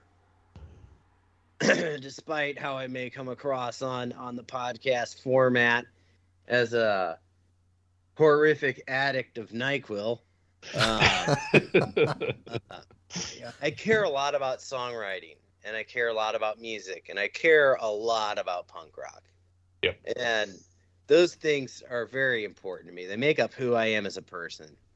And being told that you've made something you're very proud of and this is great and we know that there's a label pro rock who's who's willing to press this for you and you should have that about april 2023 is when you'll have a whole when you'll have a whole new set of songs by then, right? really really was a fucking hard pill to swallow Mm-hmm. Hundred percent. um, especially like you just said because the, we're working on our new set list and working things in like i already probably have most of a new album written on paper you know Yeah. that hasn't gone to the band yet because he's been around so so long so we just went with cd on this and our attitude was well if we are just going cd on this we might as well tell people why and say fuck you to major labels who have been screwing over the little guy forever they've just found a new way to do it by uh bumping us out Monopolizing. Yeah, monopolizing the pressing plants. yeah. Yeah. I mean, essentially, and I don't blame the pressing plants at all. You know, It- no, they got they're trying to make money. Yeah, absolutely. Exactly. Yeah. Uh, So you have a pressing plant. Ours was going to be pressed at a place I won't name in Detroit, and um, we had the whole deal set. We had the price set, and pretty frankly, the guy came to Pro Rock and was like, "Look, I'm sorry, I have to push this back. We're being paid almost twice as much to put out a bunch of records that, first of all, no one's gonna fucking buy." to sit in this Walmart or Target, but we're a business too. So we sat down with Kenny and we just said, fuck it, let's just sell it on CD. Let's try to put together something really special. So when people buy it on CD, they're getting more than just a CD and um, kind of take the attitude of, you know, get even, fuck the major labels, buy our CD. Eventually you'll have it on vinyl, but I don't fucking know when. You know, the dates that we were quoted were like late, basically, were like early to mid 2023, Jesus. And and we were too way too proud of this album to sit on it. So we kind of sat down and brainstormed, and we said, let's just put it out on CD and let's come up with this like really cool bundle thing. So even though people aren't getting a record, they're getting something special if they want to order it. And um cuz the album's just as great whether you listen to it on on vinyl or laser. And uh eventually you'll get it on vinyl. I don't know when. So you what do s- you- so, well, hold on a second. Hold, hold, Oh, on, hold on a second, Tom. So Yep. you say you don't blame the pressing plants, but I kind of do because the they are being super short sighted because it is the smaller punk rock labels and bands that kept them in business through the bleak times, and you can't just rush out to um, the major labels when times are good because times are not going to be good forever. And if bands like you uh, decide that you don't, you're not going to do vinyl anymore, then those pressing plans are eventually cutting their own throats. So I think it's a really fucking bad move, personally. That Yeah, what, doing and- what they're doing. and and here's the deal um you know i try to maintain some political balance you know so i don't piss them off but you're right fuck them you know we've been producing our records and having these guys print them when they're trying to fucking pay their bills and now Right. adele comes along and suddenly it's like oh fuck all you little guys who have kept us in business because now we have money from Sony or Interscope or whoever the fuck. I don't know. They're not going to call me. So you know what? I guess I don't need to be politically correct. Fuck them. They don't need my money. I'll put them on CD. I'll put to better, together like a cool package and put together some special stuff for people to buy. But you're 100% right. You know, why should I couch out of them? Fuck all of them. that place in Detroit can go fuck themselves too. So, so what? What was? What, what- so what do you tell? Tell us what you're doing. I mean, I see. I, I'm at the website right now. So, what is the? Uh, how did you come up with what you came up with? And uh, tell people what you're gonna, what your plan is. Well, it, I think it's undeniable that there is a special feeling about a vinyl record. I don't know what it is. Um, Well, like you said, it's the, it's the whole package, right? It's the album. Well, hope assuming assuming you don't do like like the Adams did and just fuck it over, but you know, it's like the album art, it's the package, it's the lyrics, it's the whole thing, right? It's a it's a whole package.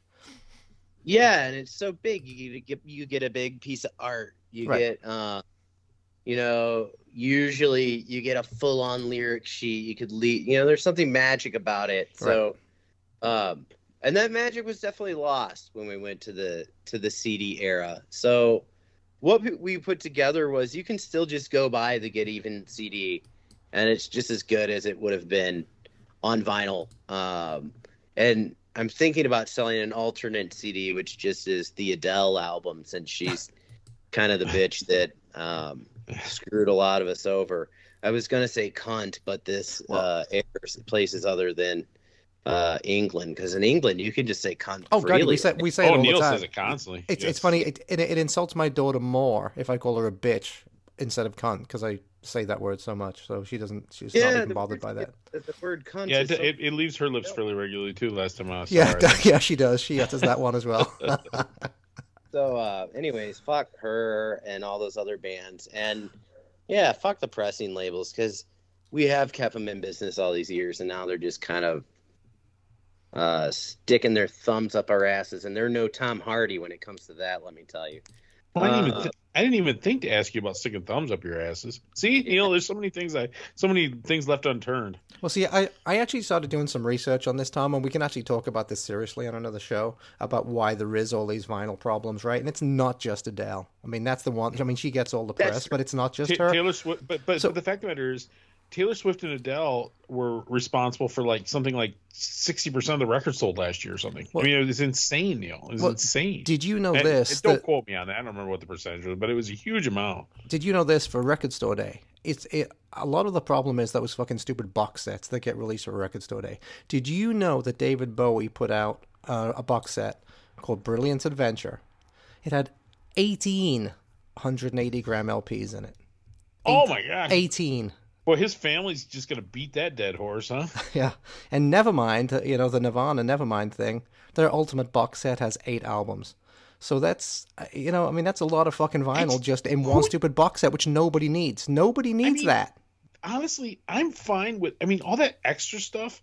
It doesn't need. Give me the vinyl album. The extra stuff is for CD features. You don't need. You just want the original album. Yeah, I don't. Right. I mean, you want to hear a bedroom demo pressed to 180 gram vinyl? Is that necessary? Right. I would way rather hear Zach Buzzkill sing about you know No, for shit. No, for real. just For you real. know, yeah. his, with his pile of tissues and his figure skating in his basement. I mean, I would I would way rather hear about that than some basement freaking Nirvana demo. You know. Right, exactly. It's probably some live thing that's fucking dreadful and is unlistenable. How do you like that, Zach? How's that for a backhanded compliment? Paul McCartney made a solo record, which is like universally shitty. I wish I could remember the name of it. You know, It it's has, funny like- because Bill from Siren Records was, I think, kind of complaining about that, wasn't he, Neil? Yeah, he was. The- he was talking about Paul, Paul McCartney. McCartney album? Yeah. Yeah. Yeah, there's a Paul McCartney solo album that's shit, and like this. Actually, I think there's about 20 of them, but. Well, there's this one in particular. I wish I could remember the name of it. It has like a fucking llama on the cover or something. you know it's shit right off the bat. Uh, Jenny and I took her daughter uh, shopping. It was it was just after record store day, and there's like 14 copies of this shit Paul McCartney llama album, and I'm looking at them thinking these should be get evens, and uh. I'm not gonna say I got kicked out of the store the store for destroying uh, a bunch of Paul McCartney um, albums, but I I might have. I don't know. There's some dark times. Well, What question was I supposed to be answering? I don't remember. uh, oh, oh, what are you doing? What's what are you doing to what are you doing to Oh, help yeah, yeah, people yeah.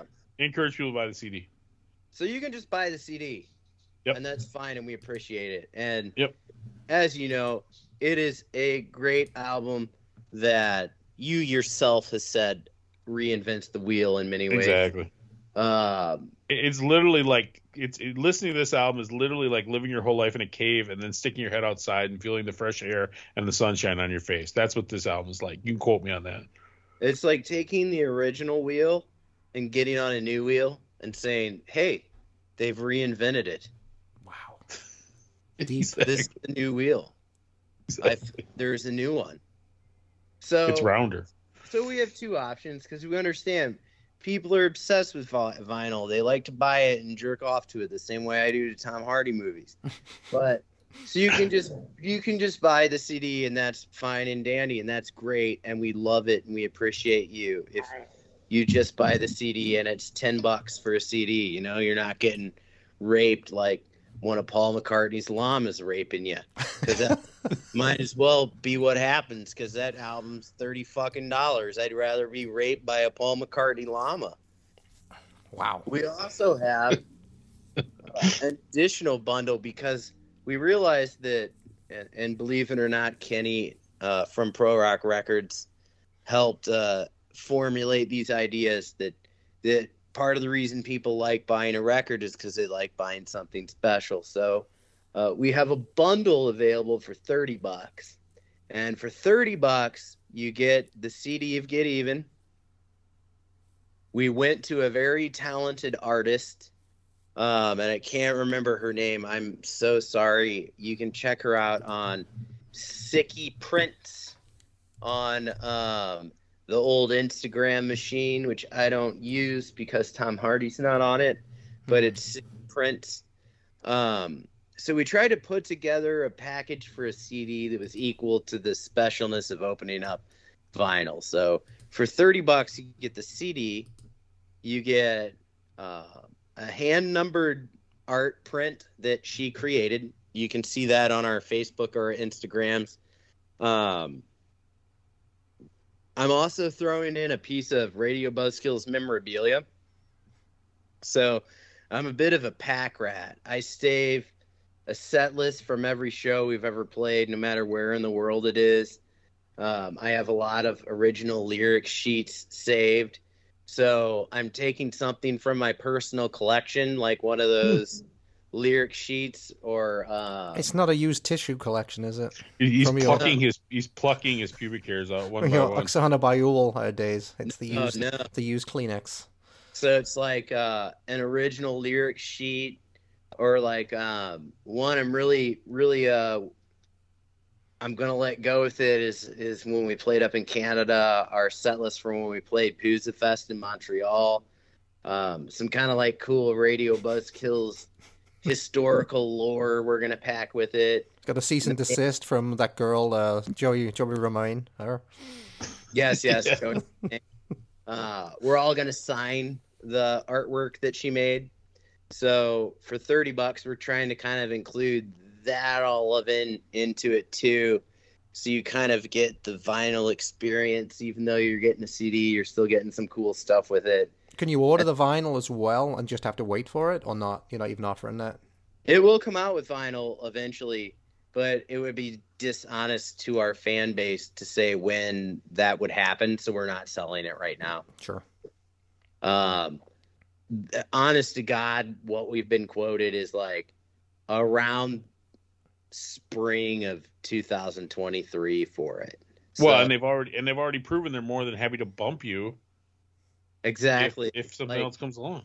like this should have been pressed and coming out on valentine's day on vinyl. In fact this is kind of weird like kenny and i went back and forth for a long time whether or not to do cds at all.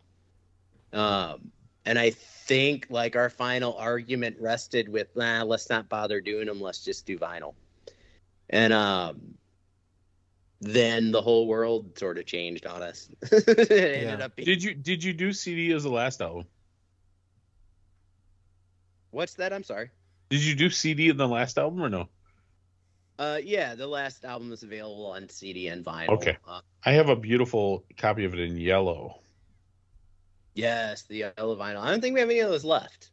Uh, Hmm. the yellow are all gone. I think all I have is black. But uh, I I bought it from I bought it from Dougie Tangent, drummer extraordinaire. no kidding. I'm glad Yep. he fucking loaded something I gave to him for free. oh shit! Another one. Another one cut off. Okay, great. All right, making friends all over the place. Yep.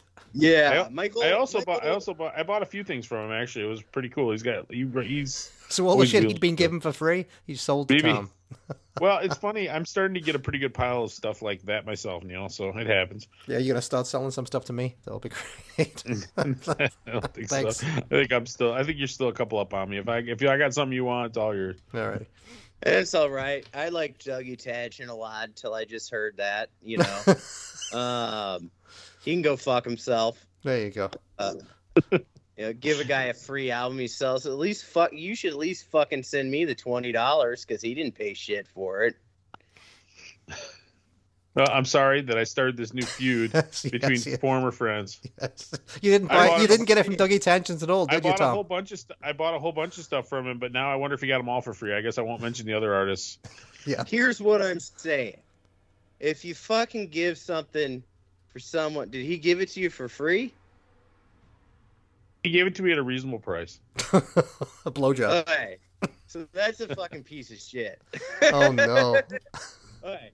Now, unless I'm remembering things wrong, because I I'm on a lot of medicine from COVID. That's true. And maybe yeah, I know I, I, myself.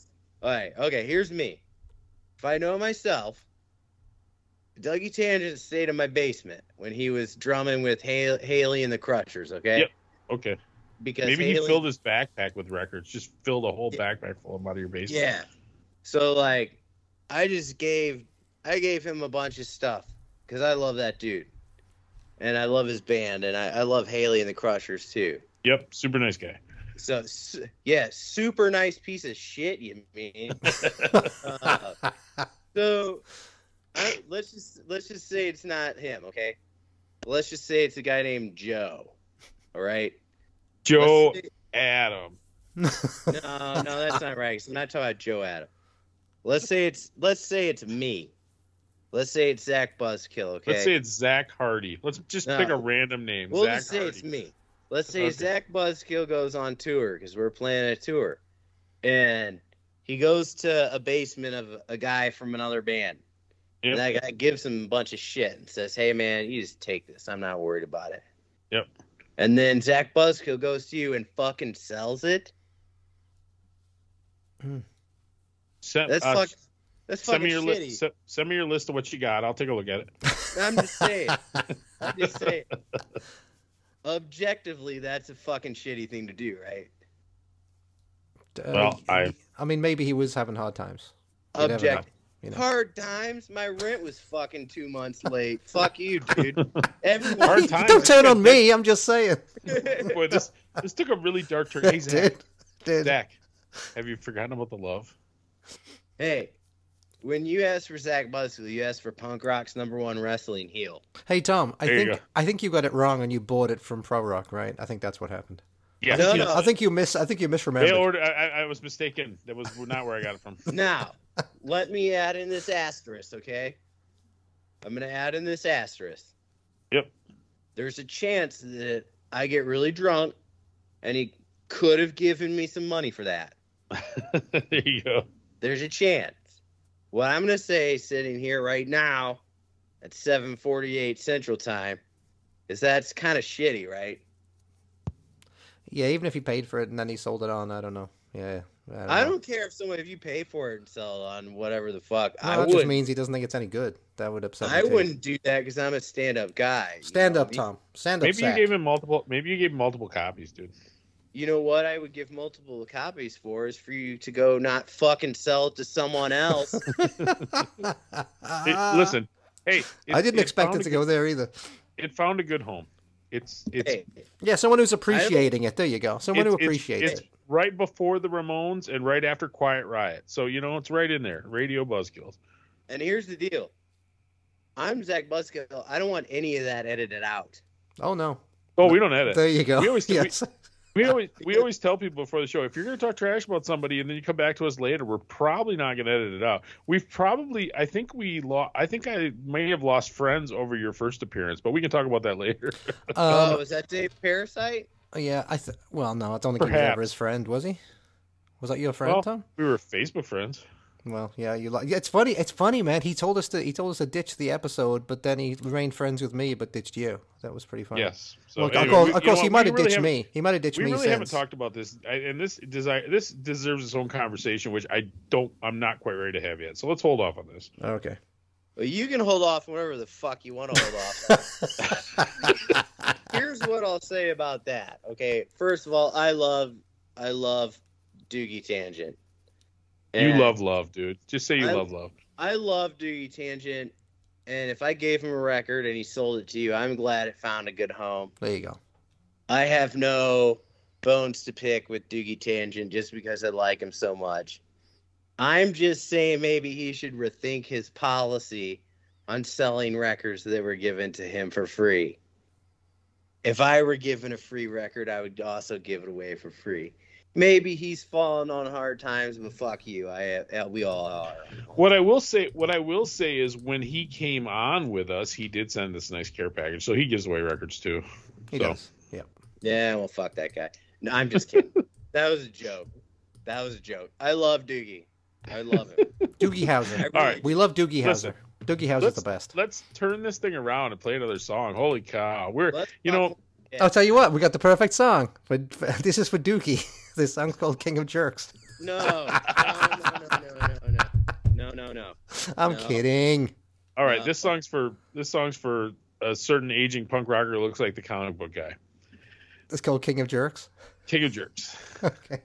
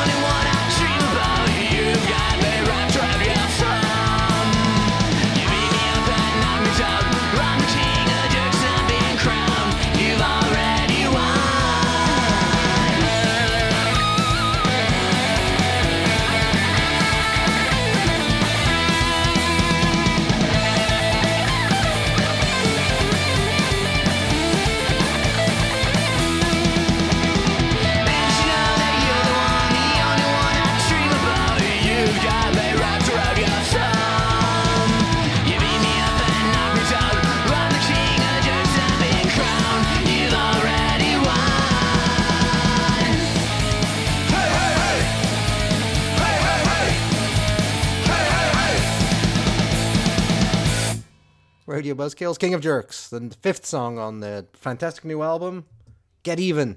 Get Even with Steven. It it's funny. It's funny when we had you on the first time, we didn't really know what to expect. This time, we I I, I, I vowed to kind of keep it under control, but you know, so much for that. It's funny. it. It's funny. Pete just emailed me and asked me how it's going. I said, "Well, let me tell you, pedophiles, Tom Hardy, and uh, I don't know something. else. Necrophilia. Yeah, necrophilia. Yeah, it's going great, just as we would expect. Well, I, I don't know where we go from here, Neil. Uh, well, it certainly can't go down. It's got to go No, uphill well, from here, I- right? I guess- Pedophiles, I guess- serial killers, murder. It's all good. Well- it's everything. Speak, speaking of pedophiles, serial killers, necrophiliacs, Zach, what about your multiple uh, side projects? What do you got going on in that department lately? I know you put you have a band called Lesser Creatures that put out a record this year, right? Or last year, just for last year. We did, yeah. That was uh, Nick Spoon wrote all these songs, um, uh, and we sort of became friends. I was like, "Hey, will you let me play bass and send backup on these?" And I just, it's kind of like one of those modern day laptop projects. And I just, he kind of sent me his songs, and uh, I, I just said like, do whatever you want on bass, do whatever you want on backups. It was a lot of fun. It was a lot of fun for me because normally I'm the one that has to worry about um, writing all of the kind of driving the creative force, I guess you would say. So it was nice for me Sure. to just sit back and kind of do nothing. Well, that's interesting. So, but when you do that, aren't you tempted to be like, "Well, I wouldn't have done it that way. I think this should have gone here." Well, not. I'm sorry you broke up there. Okay, I said uh, when when you're doing that, aren't you tempted to say, "Well, I don't think the song should have gone that way. I think it should have gone this way instead." I mean, isn't it kind of difficult? Will you be the songwriter yourself? Um, you know what? Uh, the cool thing about working with Nick on that was that I had suggestions, I guess, similar to what maybe like what a producer would have if they were producing a record. And um, I would say, "Hey, man, I think you could. I think you should do this. I, I think this might sound good on it." Okay.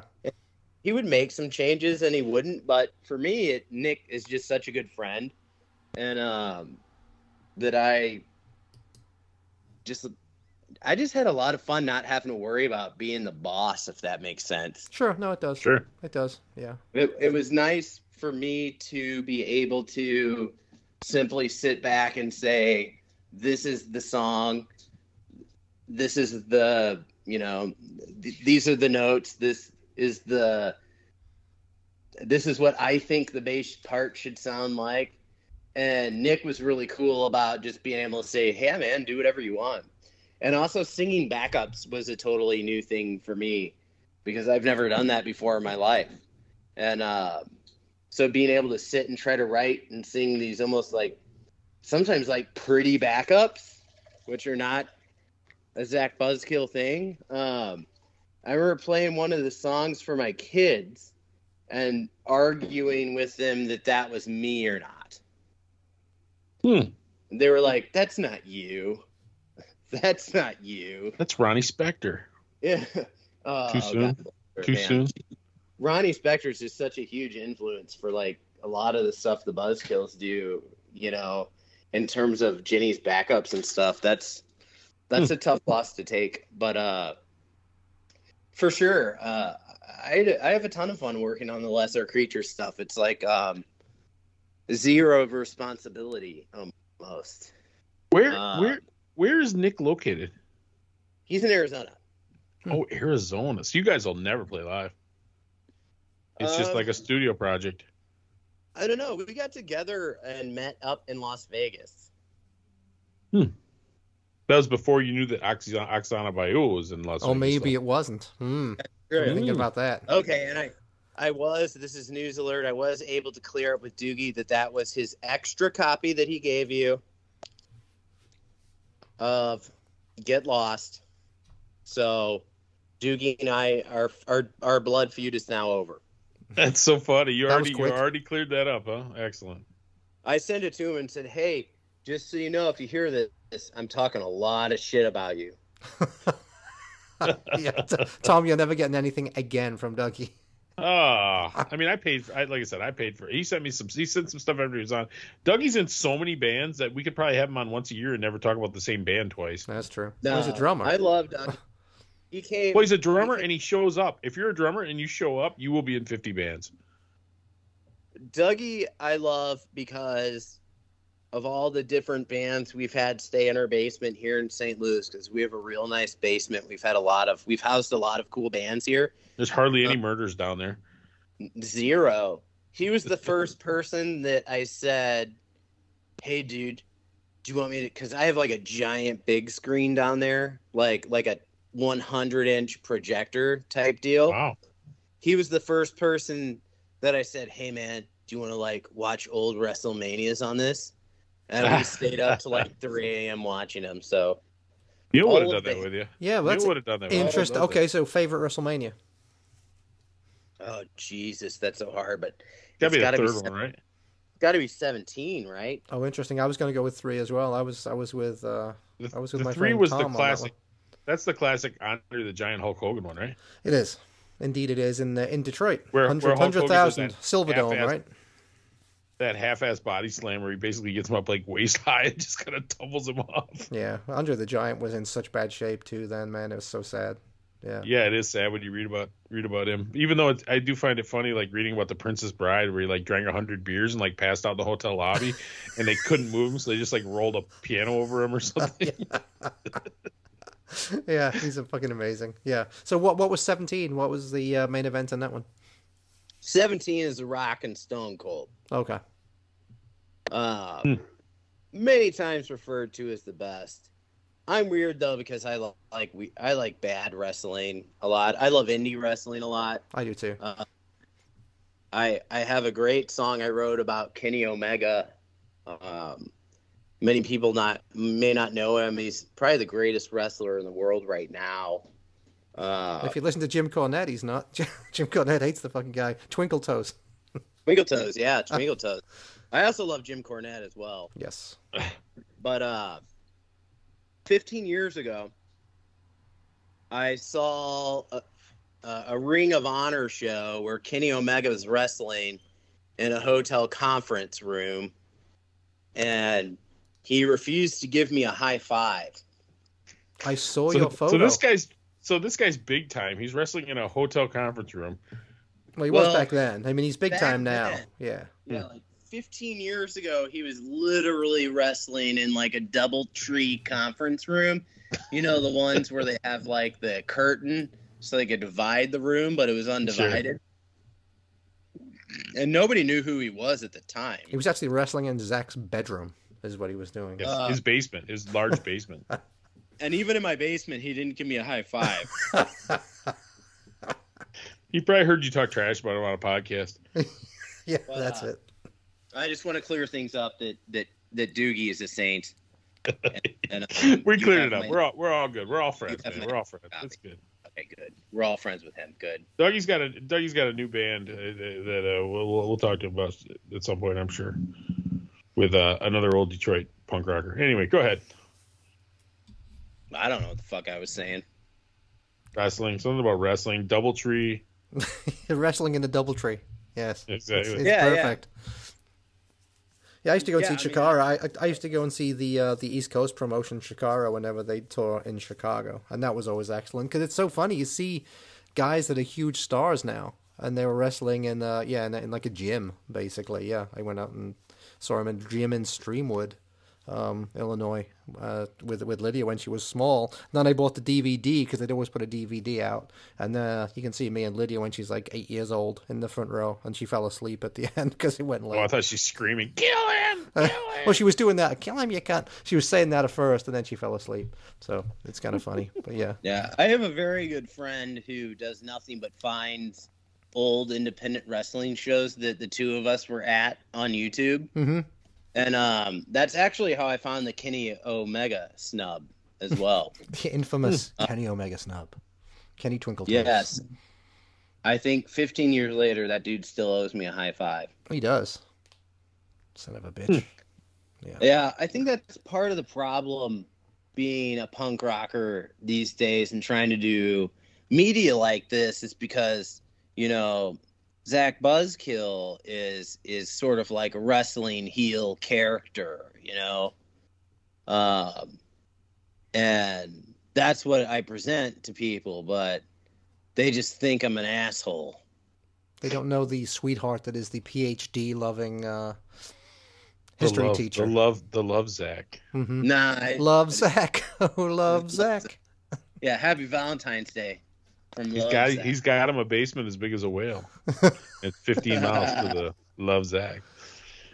That B52's first album, so fucking good. That song definitely wasn't on the first album though. No, I'm That just was on- saying, but I'm just saying I that see, that was B52's on first later ones. album is a that is a complete fucking classic. That So- first album. So Zach, I, I don't know if you have any inside information on this band, but I think you may have. Uh, may uh, what about what about the art, the Black Russians? Are the Black Russians going to be doing anything, or was that just something that was fun for a little bit and has run its course? Or where where's the Black Russians at? If you have any inside information on this, Uh, the Black Russians will have a new record coming out. I don't have a date on it. like a full Uh, length? The Black Russians work on um, on the old Soviet schedules. Is Nikolai oh, Volkoff yes. is Nikolai Volkoff in the uh, Black Russians? Yes. Uh, no, but there's many songs about Nikolai Nikita- Volkoff. There is Nikita Koloff, Yes, there you go. another favorite. Nik- oh, he was good. Yes. there. There's a whole Russian wrestling song I think that that could make the cut on the new one. Um, but there's Is this no... going to be a full? This is going to be a full length record, or what? What are we talking about here? yeah definitely the keep your eyes peeled the the second um the second black russians full length i would say 2022 cd only i would guess Okay. Uh, talking wrestling, uh, wrestling, wrestling and punk rock. Um, Von Erichs. What's your take on the Von Erichs? He's also in the Von Erichs. you you may be surprised to know Mm-hmm. that the von erichs are actually uh i don't know how much i can say let me let me be political so i don't get in trouble there are members of the black russians in, in the von erichs There you go. Hmm. Loving it. There you go. That album was very. there- That album was very very fun. That is a great fun album. I, have felt the say. same way. I There- felt the same way about the Black Russians record. A nice, like, weird mixture between like Motorhead and Lillingtons or something. You know, it's cool. Just cool record, fun. there are i will just say the black russians are are sort of two different bands combined uh Will- i'm sorry i'm sorry the von erichs are sort of kind of two different bands uh that are very good friends working together combined to make to make the the von erichs record But once again, these are bands like Black Russians have never played live, right?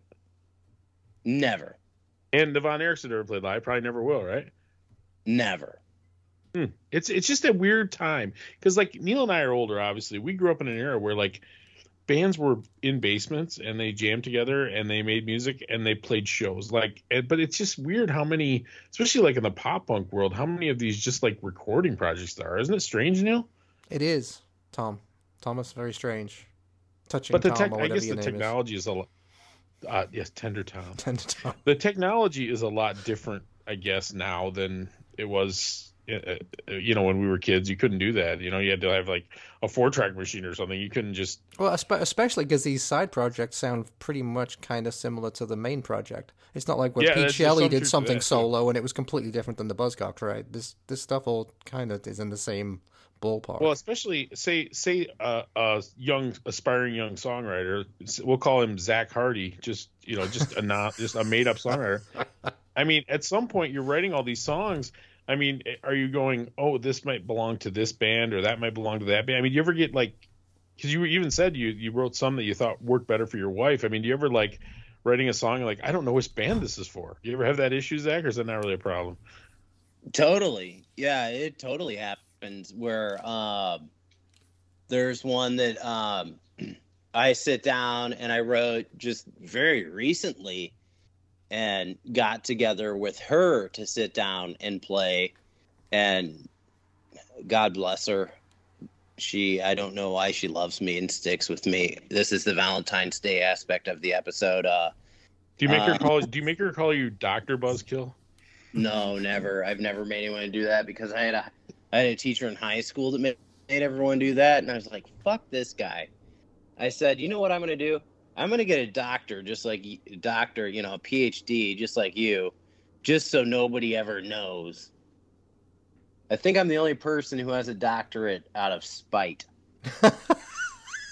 That's the best Yeah, line. there's worse reasons. best to do line things. ever.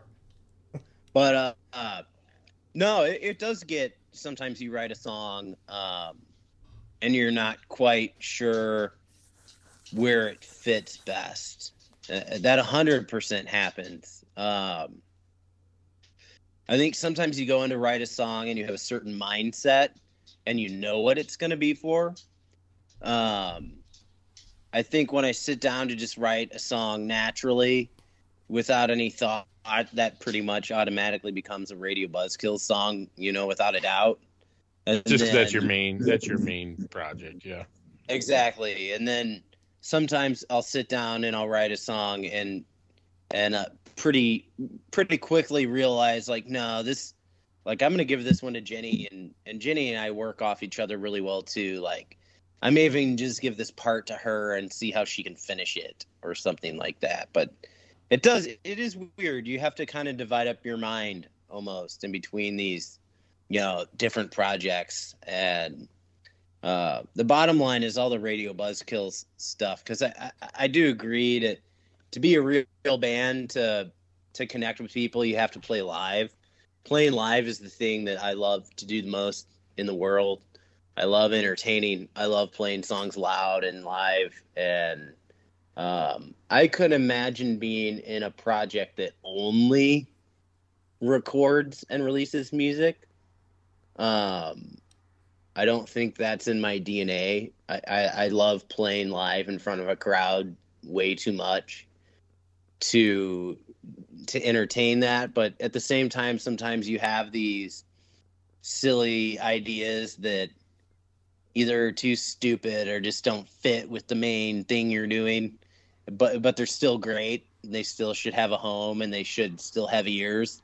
Um, the weird thing for me has been how often uh, that we that we as songwriters write those things and they do find an audience you know? Where you write something and you think god this is stu- just going to record it and put it out there and no one's ever going to find it. And then all of a sudden a bunch of people like it. That's that's kind of the the other side of the coin when it comes to writing and recording music like that. But a band like the Radio Buzzkills will always be a band that goes out and plays these things live and loud for as many people as possible. I'm really excited that we're finally being able to book tours again and stuff. For sure.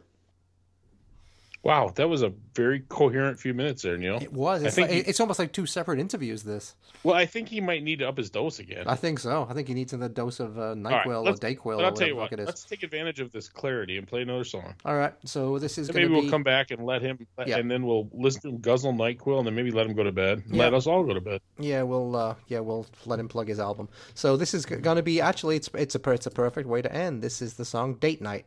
So this is the perfect way to end uh, the Valentine's Day For- thing. I for guess, those- right? Yes, those- Date Night is my favorite song on the record for sure, and I'll, I'll talk to you guys about this song after we're done. Okay. So this is "Date Night." This is with- this is song for those who love love.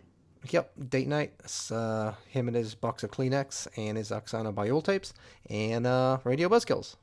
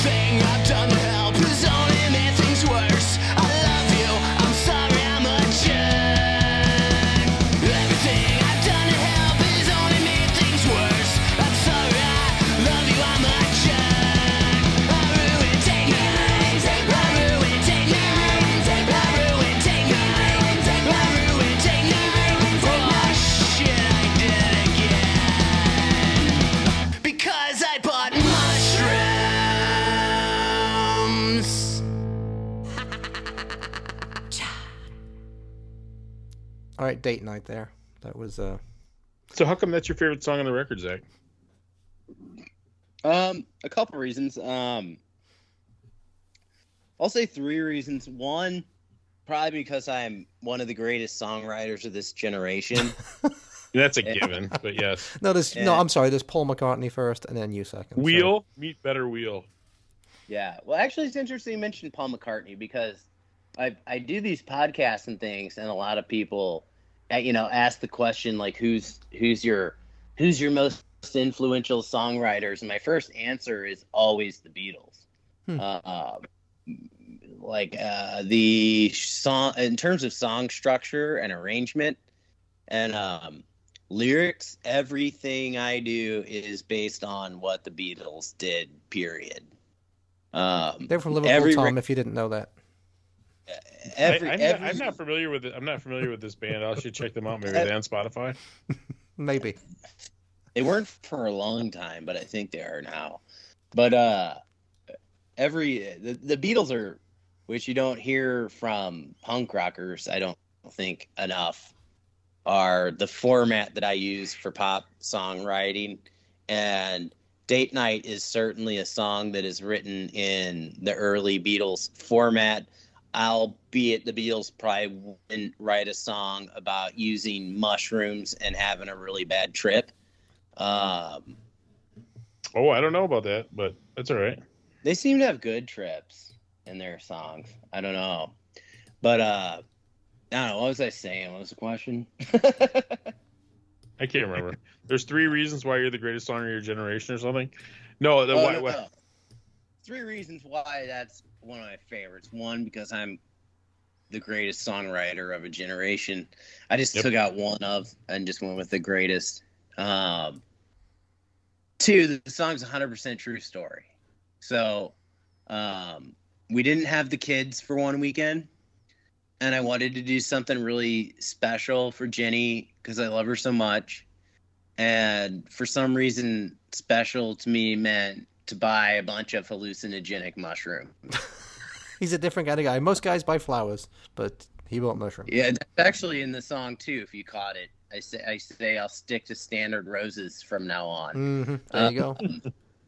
So, true story. I bought like a bunch of mushrooms, and uh, I ate a lot of them. Um, Jenny ate fewer, and the rest of the night was sort of like a waking nightmare. and It's Valentine's Uh, night.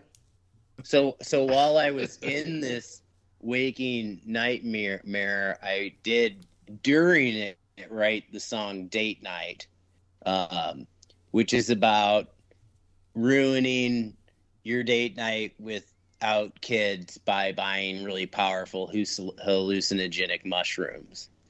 And um, I who could have really figured? First of all, it's it's just one of the catchiest songs I've ever written. Um, it just kind of like grabs you by that thing in your brain that makes you have songs stuck in your head, whatever part that is. I don't know. Uh, That would be the lobotomy. yeah, grabs you by the lobotomy and just makes you like have that hook stuck in your head. But I really love that it that it's just a hundred percent based in fact, with very little, um, as our uh, president would say, or former president would say. Uh, what did he always use as an excuse? He would say like, "Oh, that was just an exaggeration," but it's a fancier word for our president. I don't know. I don't know either. Well, I think it's- I just die of COVID. But uh it's my favorite song on the CD. It's super catchy. It's a true story. It's a great Valentine's Valentine's Day song about a a date gone horrifically wrong because of these super powerful hallucinogenic mushrooms. They looked so little. But this, but this song came out of it, right? So something good did come out of it. Exactly. It did, yeah. It, it was it was written on the mushrooms. Like after after the date night when horrifically wrong, I was I kind of thought this could be a good song, and I and I ended up writing it on the mushrooms. Um, Well, and also some some really special backup vocals were provided on that from Paulino from Flanders. Uh, 72. They're a great punk rock band from Brazil. We sent him the track because he has this beautiful angelic voice, and he added a lot of those high male harmonies that you hear there. Um, but Date Night's a great song. It's a true story. It's a perfect Valentine's Day song, and I, I am no longer in a feud with Doogie Tangent. We've we've cleared that up. That's good. that's good. I, I would have Yes. I would have felt really bad that my innocuous little comment caused a rift between two dear friends. Yes. We're here to bring people together. Well, actually, I'm here to bring people together. Neil's mostly a bridge burner. I'm a bridge builder, Yeah, okay. but that's Mr. why our relationship works. Okay, Mr. We're like That- the yin, Mr. Pedophile, Mr. Bestiality. like okay, yin you're and the nice yang. guy. We're the yin That and explains why I like Neil a lot more than you know. yang. exactly. Exactly. I'm the fucking heel manager. exactly. yes, yes. Will you be my heel manager, Neil? Yep, I'll cal- carry an umbrella or something, and, like beat people with it. And it's A rad. top hat. Yep, Gotta there you go. It's perfect. It's just- just He's like no Jim Tom Hardy. Carrey. He's no Tom Hardy, Zach. But I'll try. Uh, well, I'm Listen, glad you know I- it. all things circle back to Tom Hardy, I guess. Indeed. So, uh, I, uh, where where can people find this album to purchase it? After they hear this, they will want to. We sell ton, tons of uh, tens, Tens of of records, albums. tens, of Tens of records albums an by each episode. So, where can people get this? Um, right, the best place to get it from is just prorock.com, Yes. uh, our label's website. And uh, because here, actually, this will air on the release day. Yep. Yes. Like I said, then- we really have our crap together now, Zach. This is really we're really this year is the year we get our crap together. So, we everyone This- should take mushrooms, right? Apparently, and they'll Yes. write good Yes, songs if you do that. As the song says, uh, she ate two and I ate eight. Uh, eight was a lot, too. Sensible girl. I had to turn off every light in the house because I thought lights were the sun and they were burning my skin off. Hmm. Sounds like a special kind of girl, you know. If, when when we were younger, we didn't have kids. My wife would just want to go out for dinner or something. Yeah, Jenny's a special kind of girl. I love her with all my heart. I'll just say that here on this Valentine's Day. There you go. This Happy very Valentine's Day, Jen Buzzkill. I don't know why you put up with me, but you do, and I love you. He loves Jen. He loves uh, Doogie Tangent, and he loves Tom Hardy. He's just a lover all the way around. he loves he loves love, and I think that's the perfect way to wrap up this very special Valentine's Day episode. So we will we will leave it with that. We will say, Neil, what what do we say? We'll say, leave a little Dougie in your heart. Leave a little Dougie Yeah. in your heart. Leave a little Tom Hardy in your heart. And uh, Exactly. yeah, stay free. Stay free, and we will smell you next time. Thanks so much for listening. Bye bye, Zach. Hey, we'll be in Yeah. Indiana on tour, so you guys better catch us. Sweet. Okay. Cool.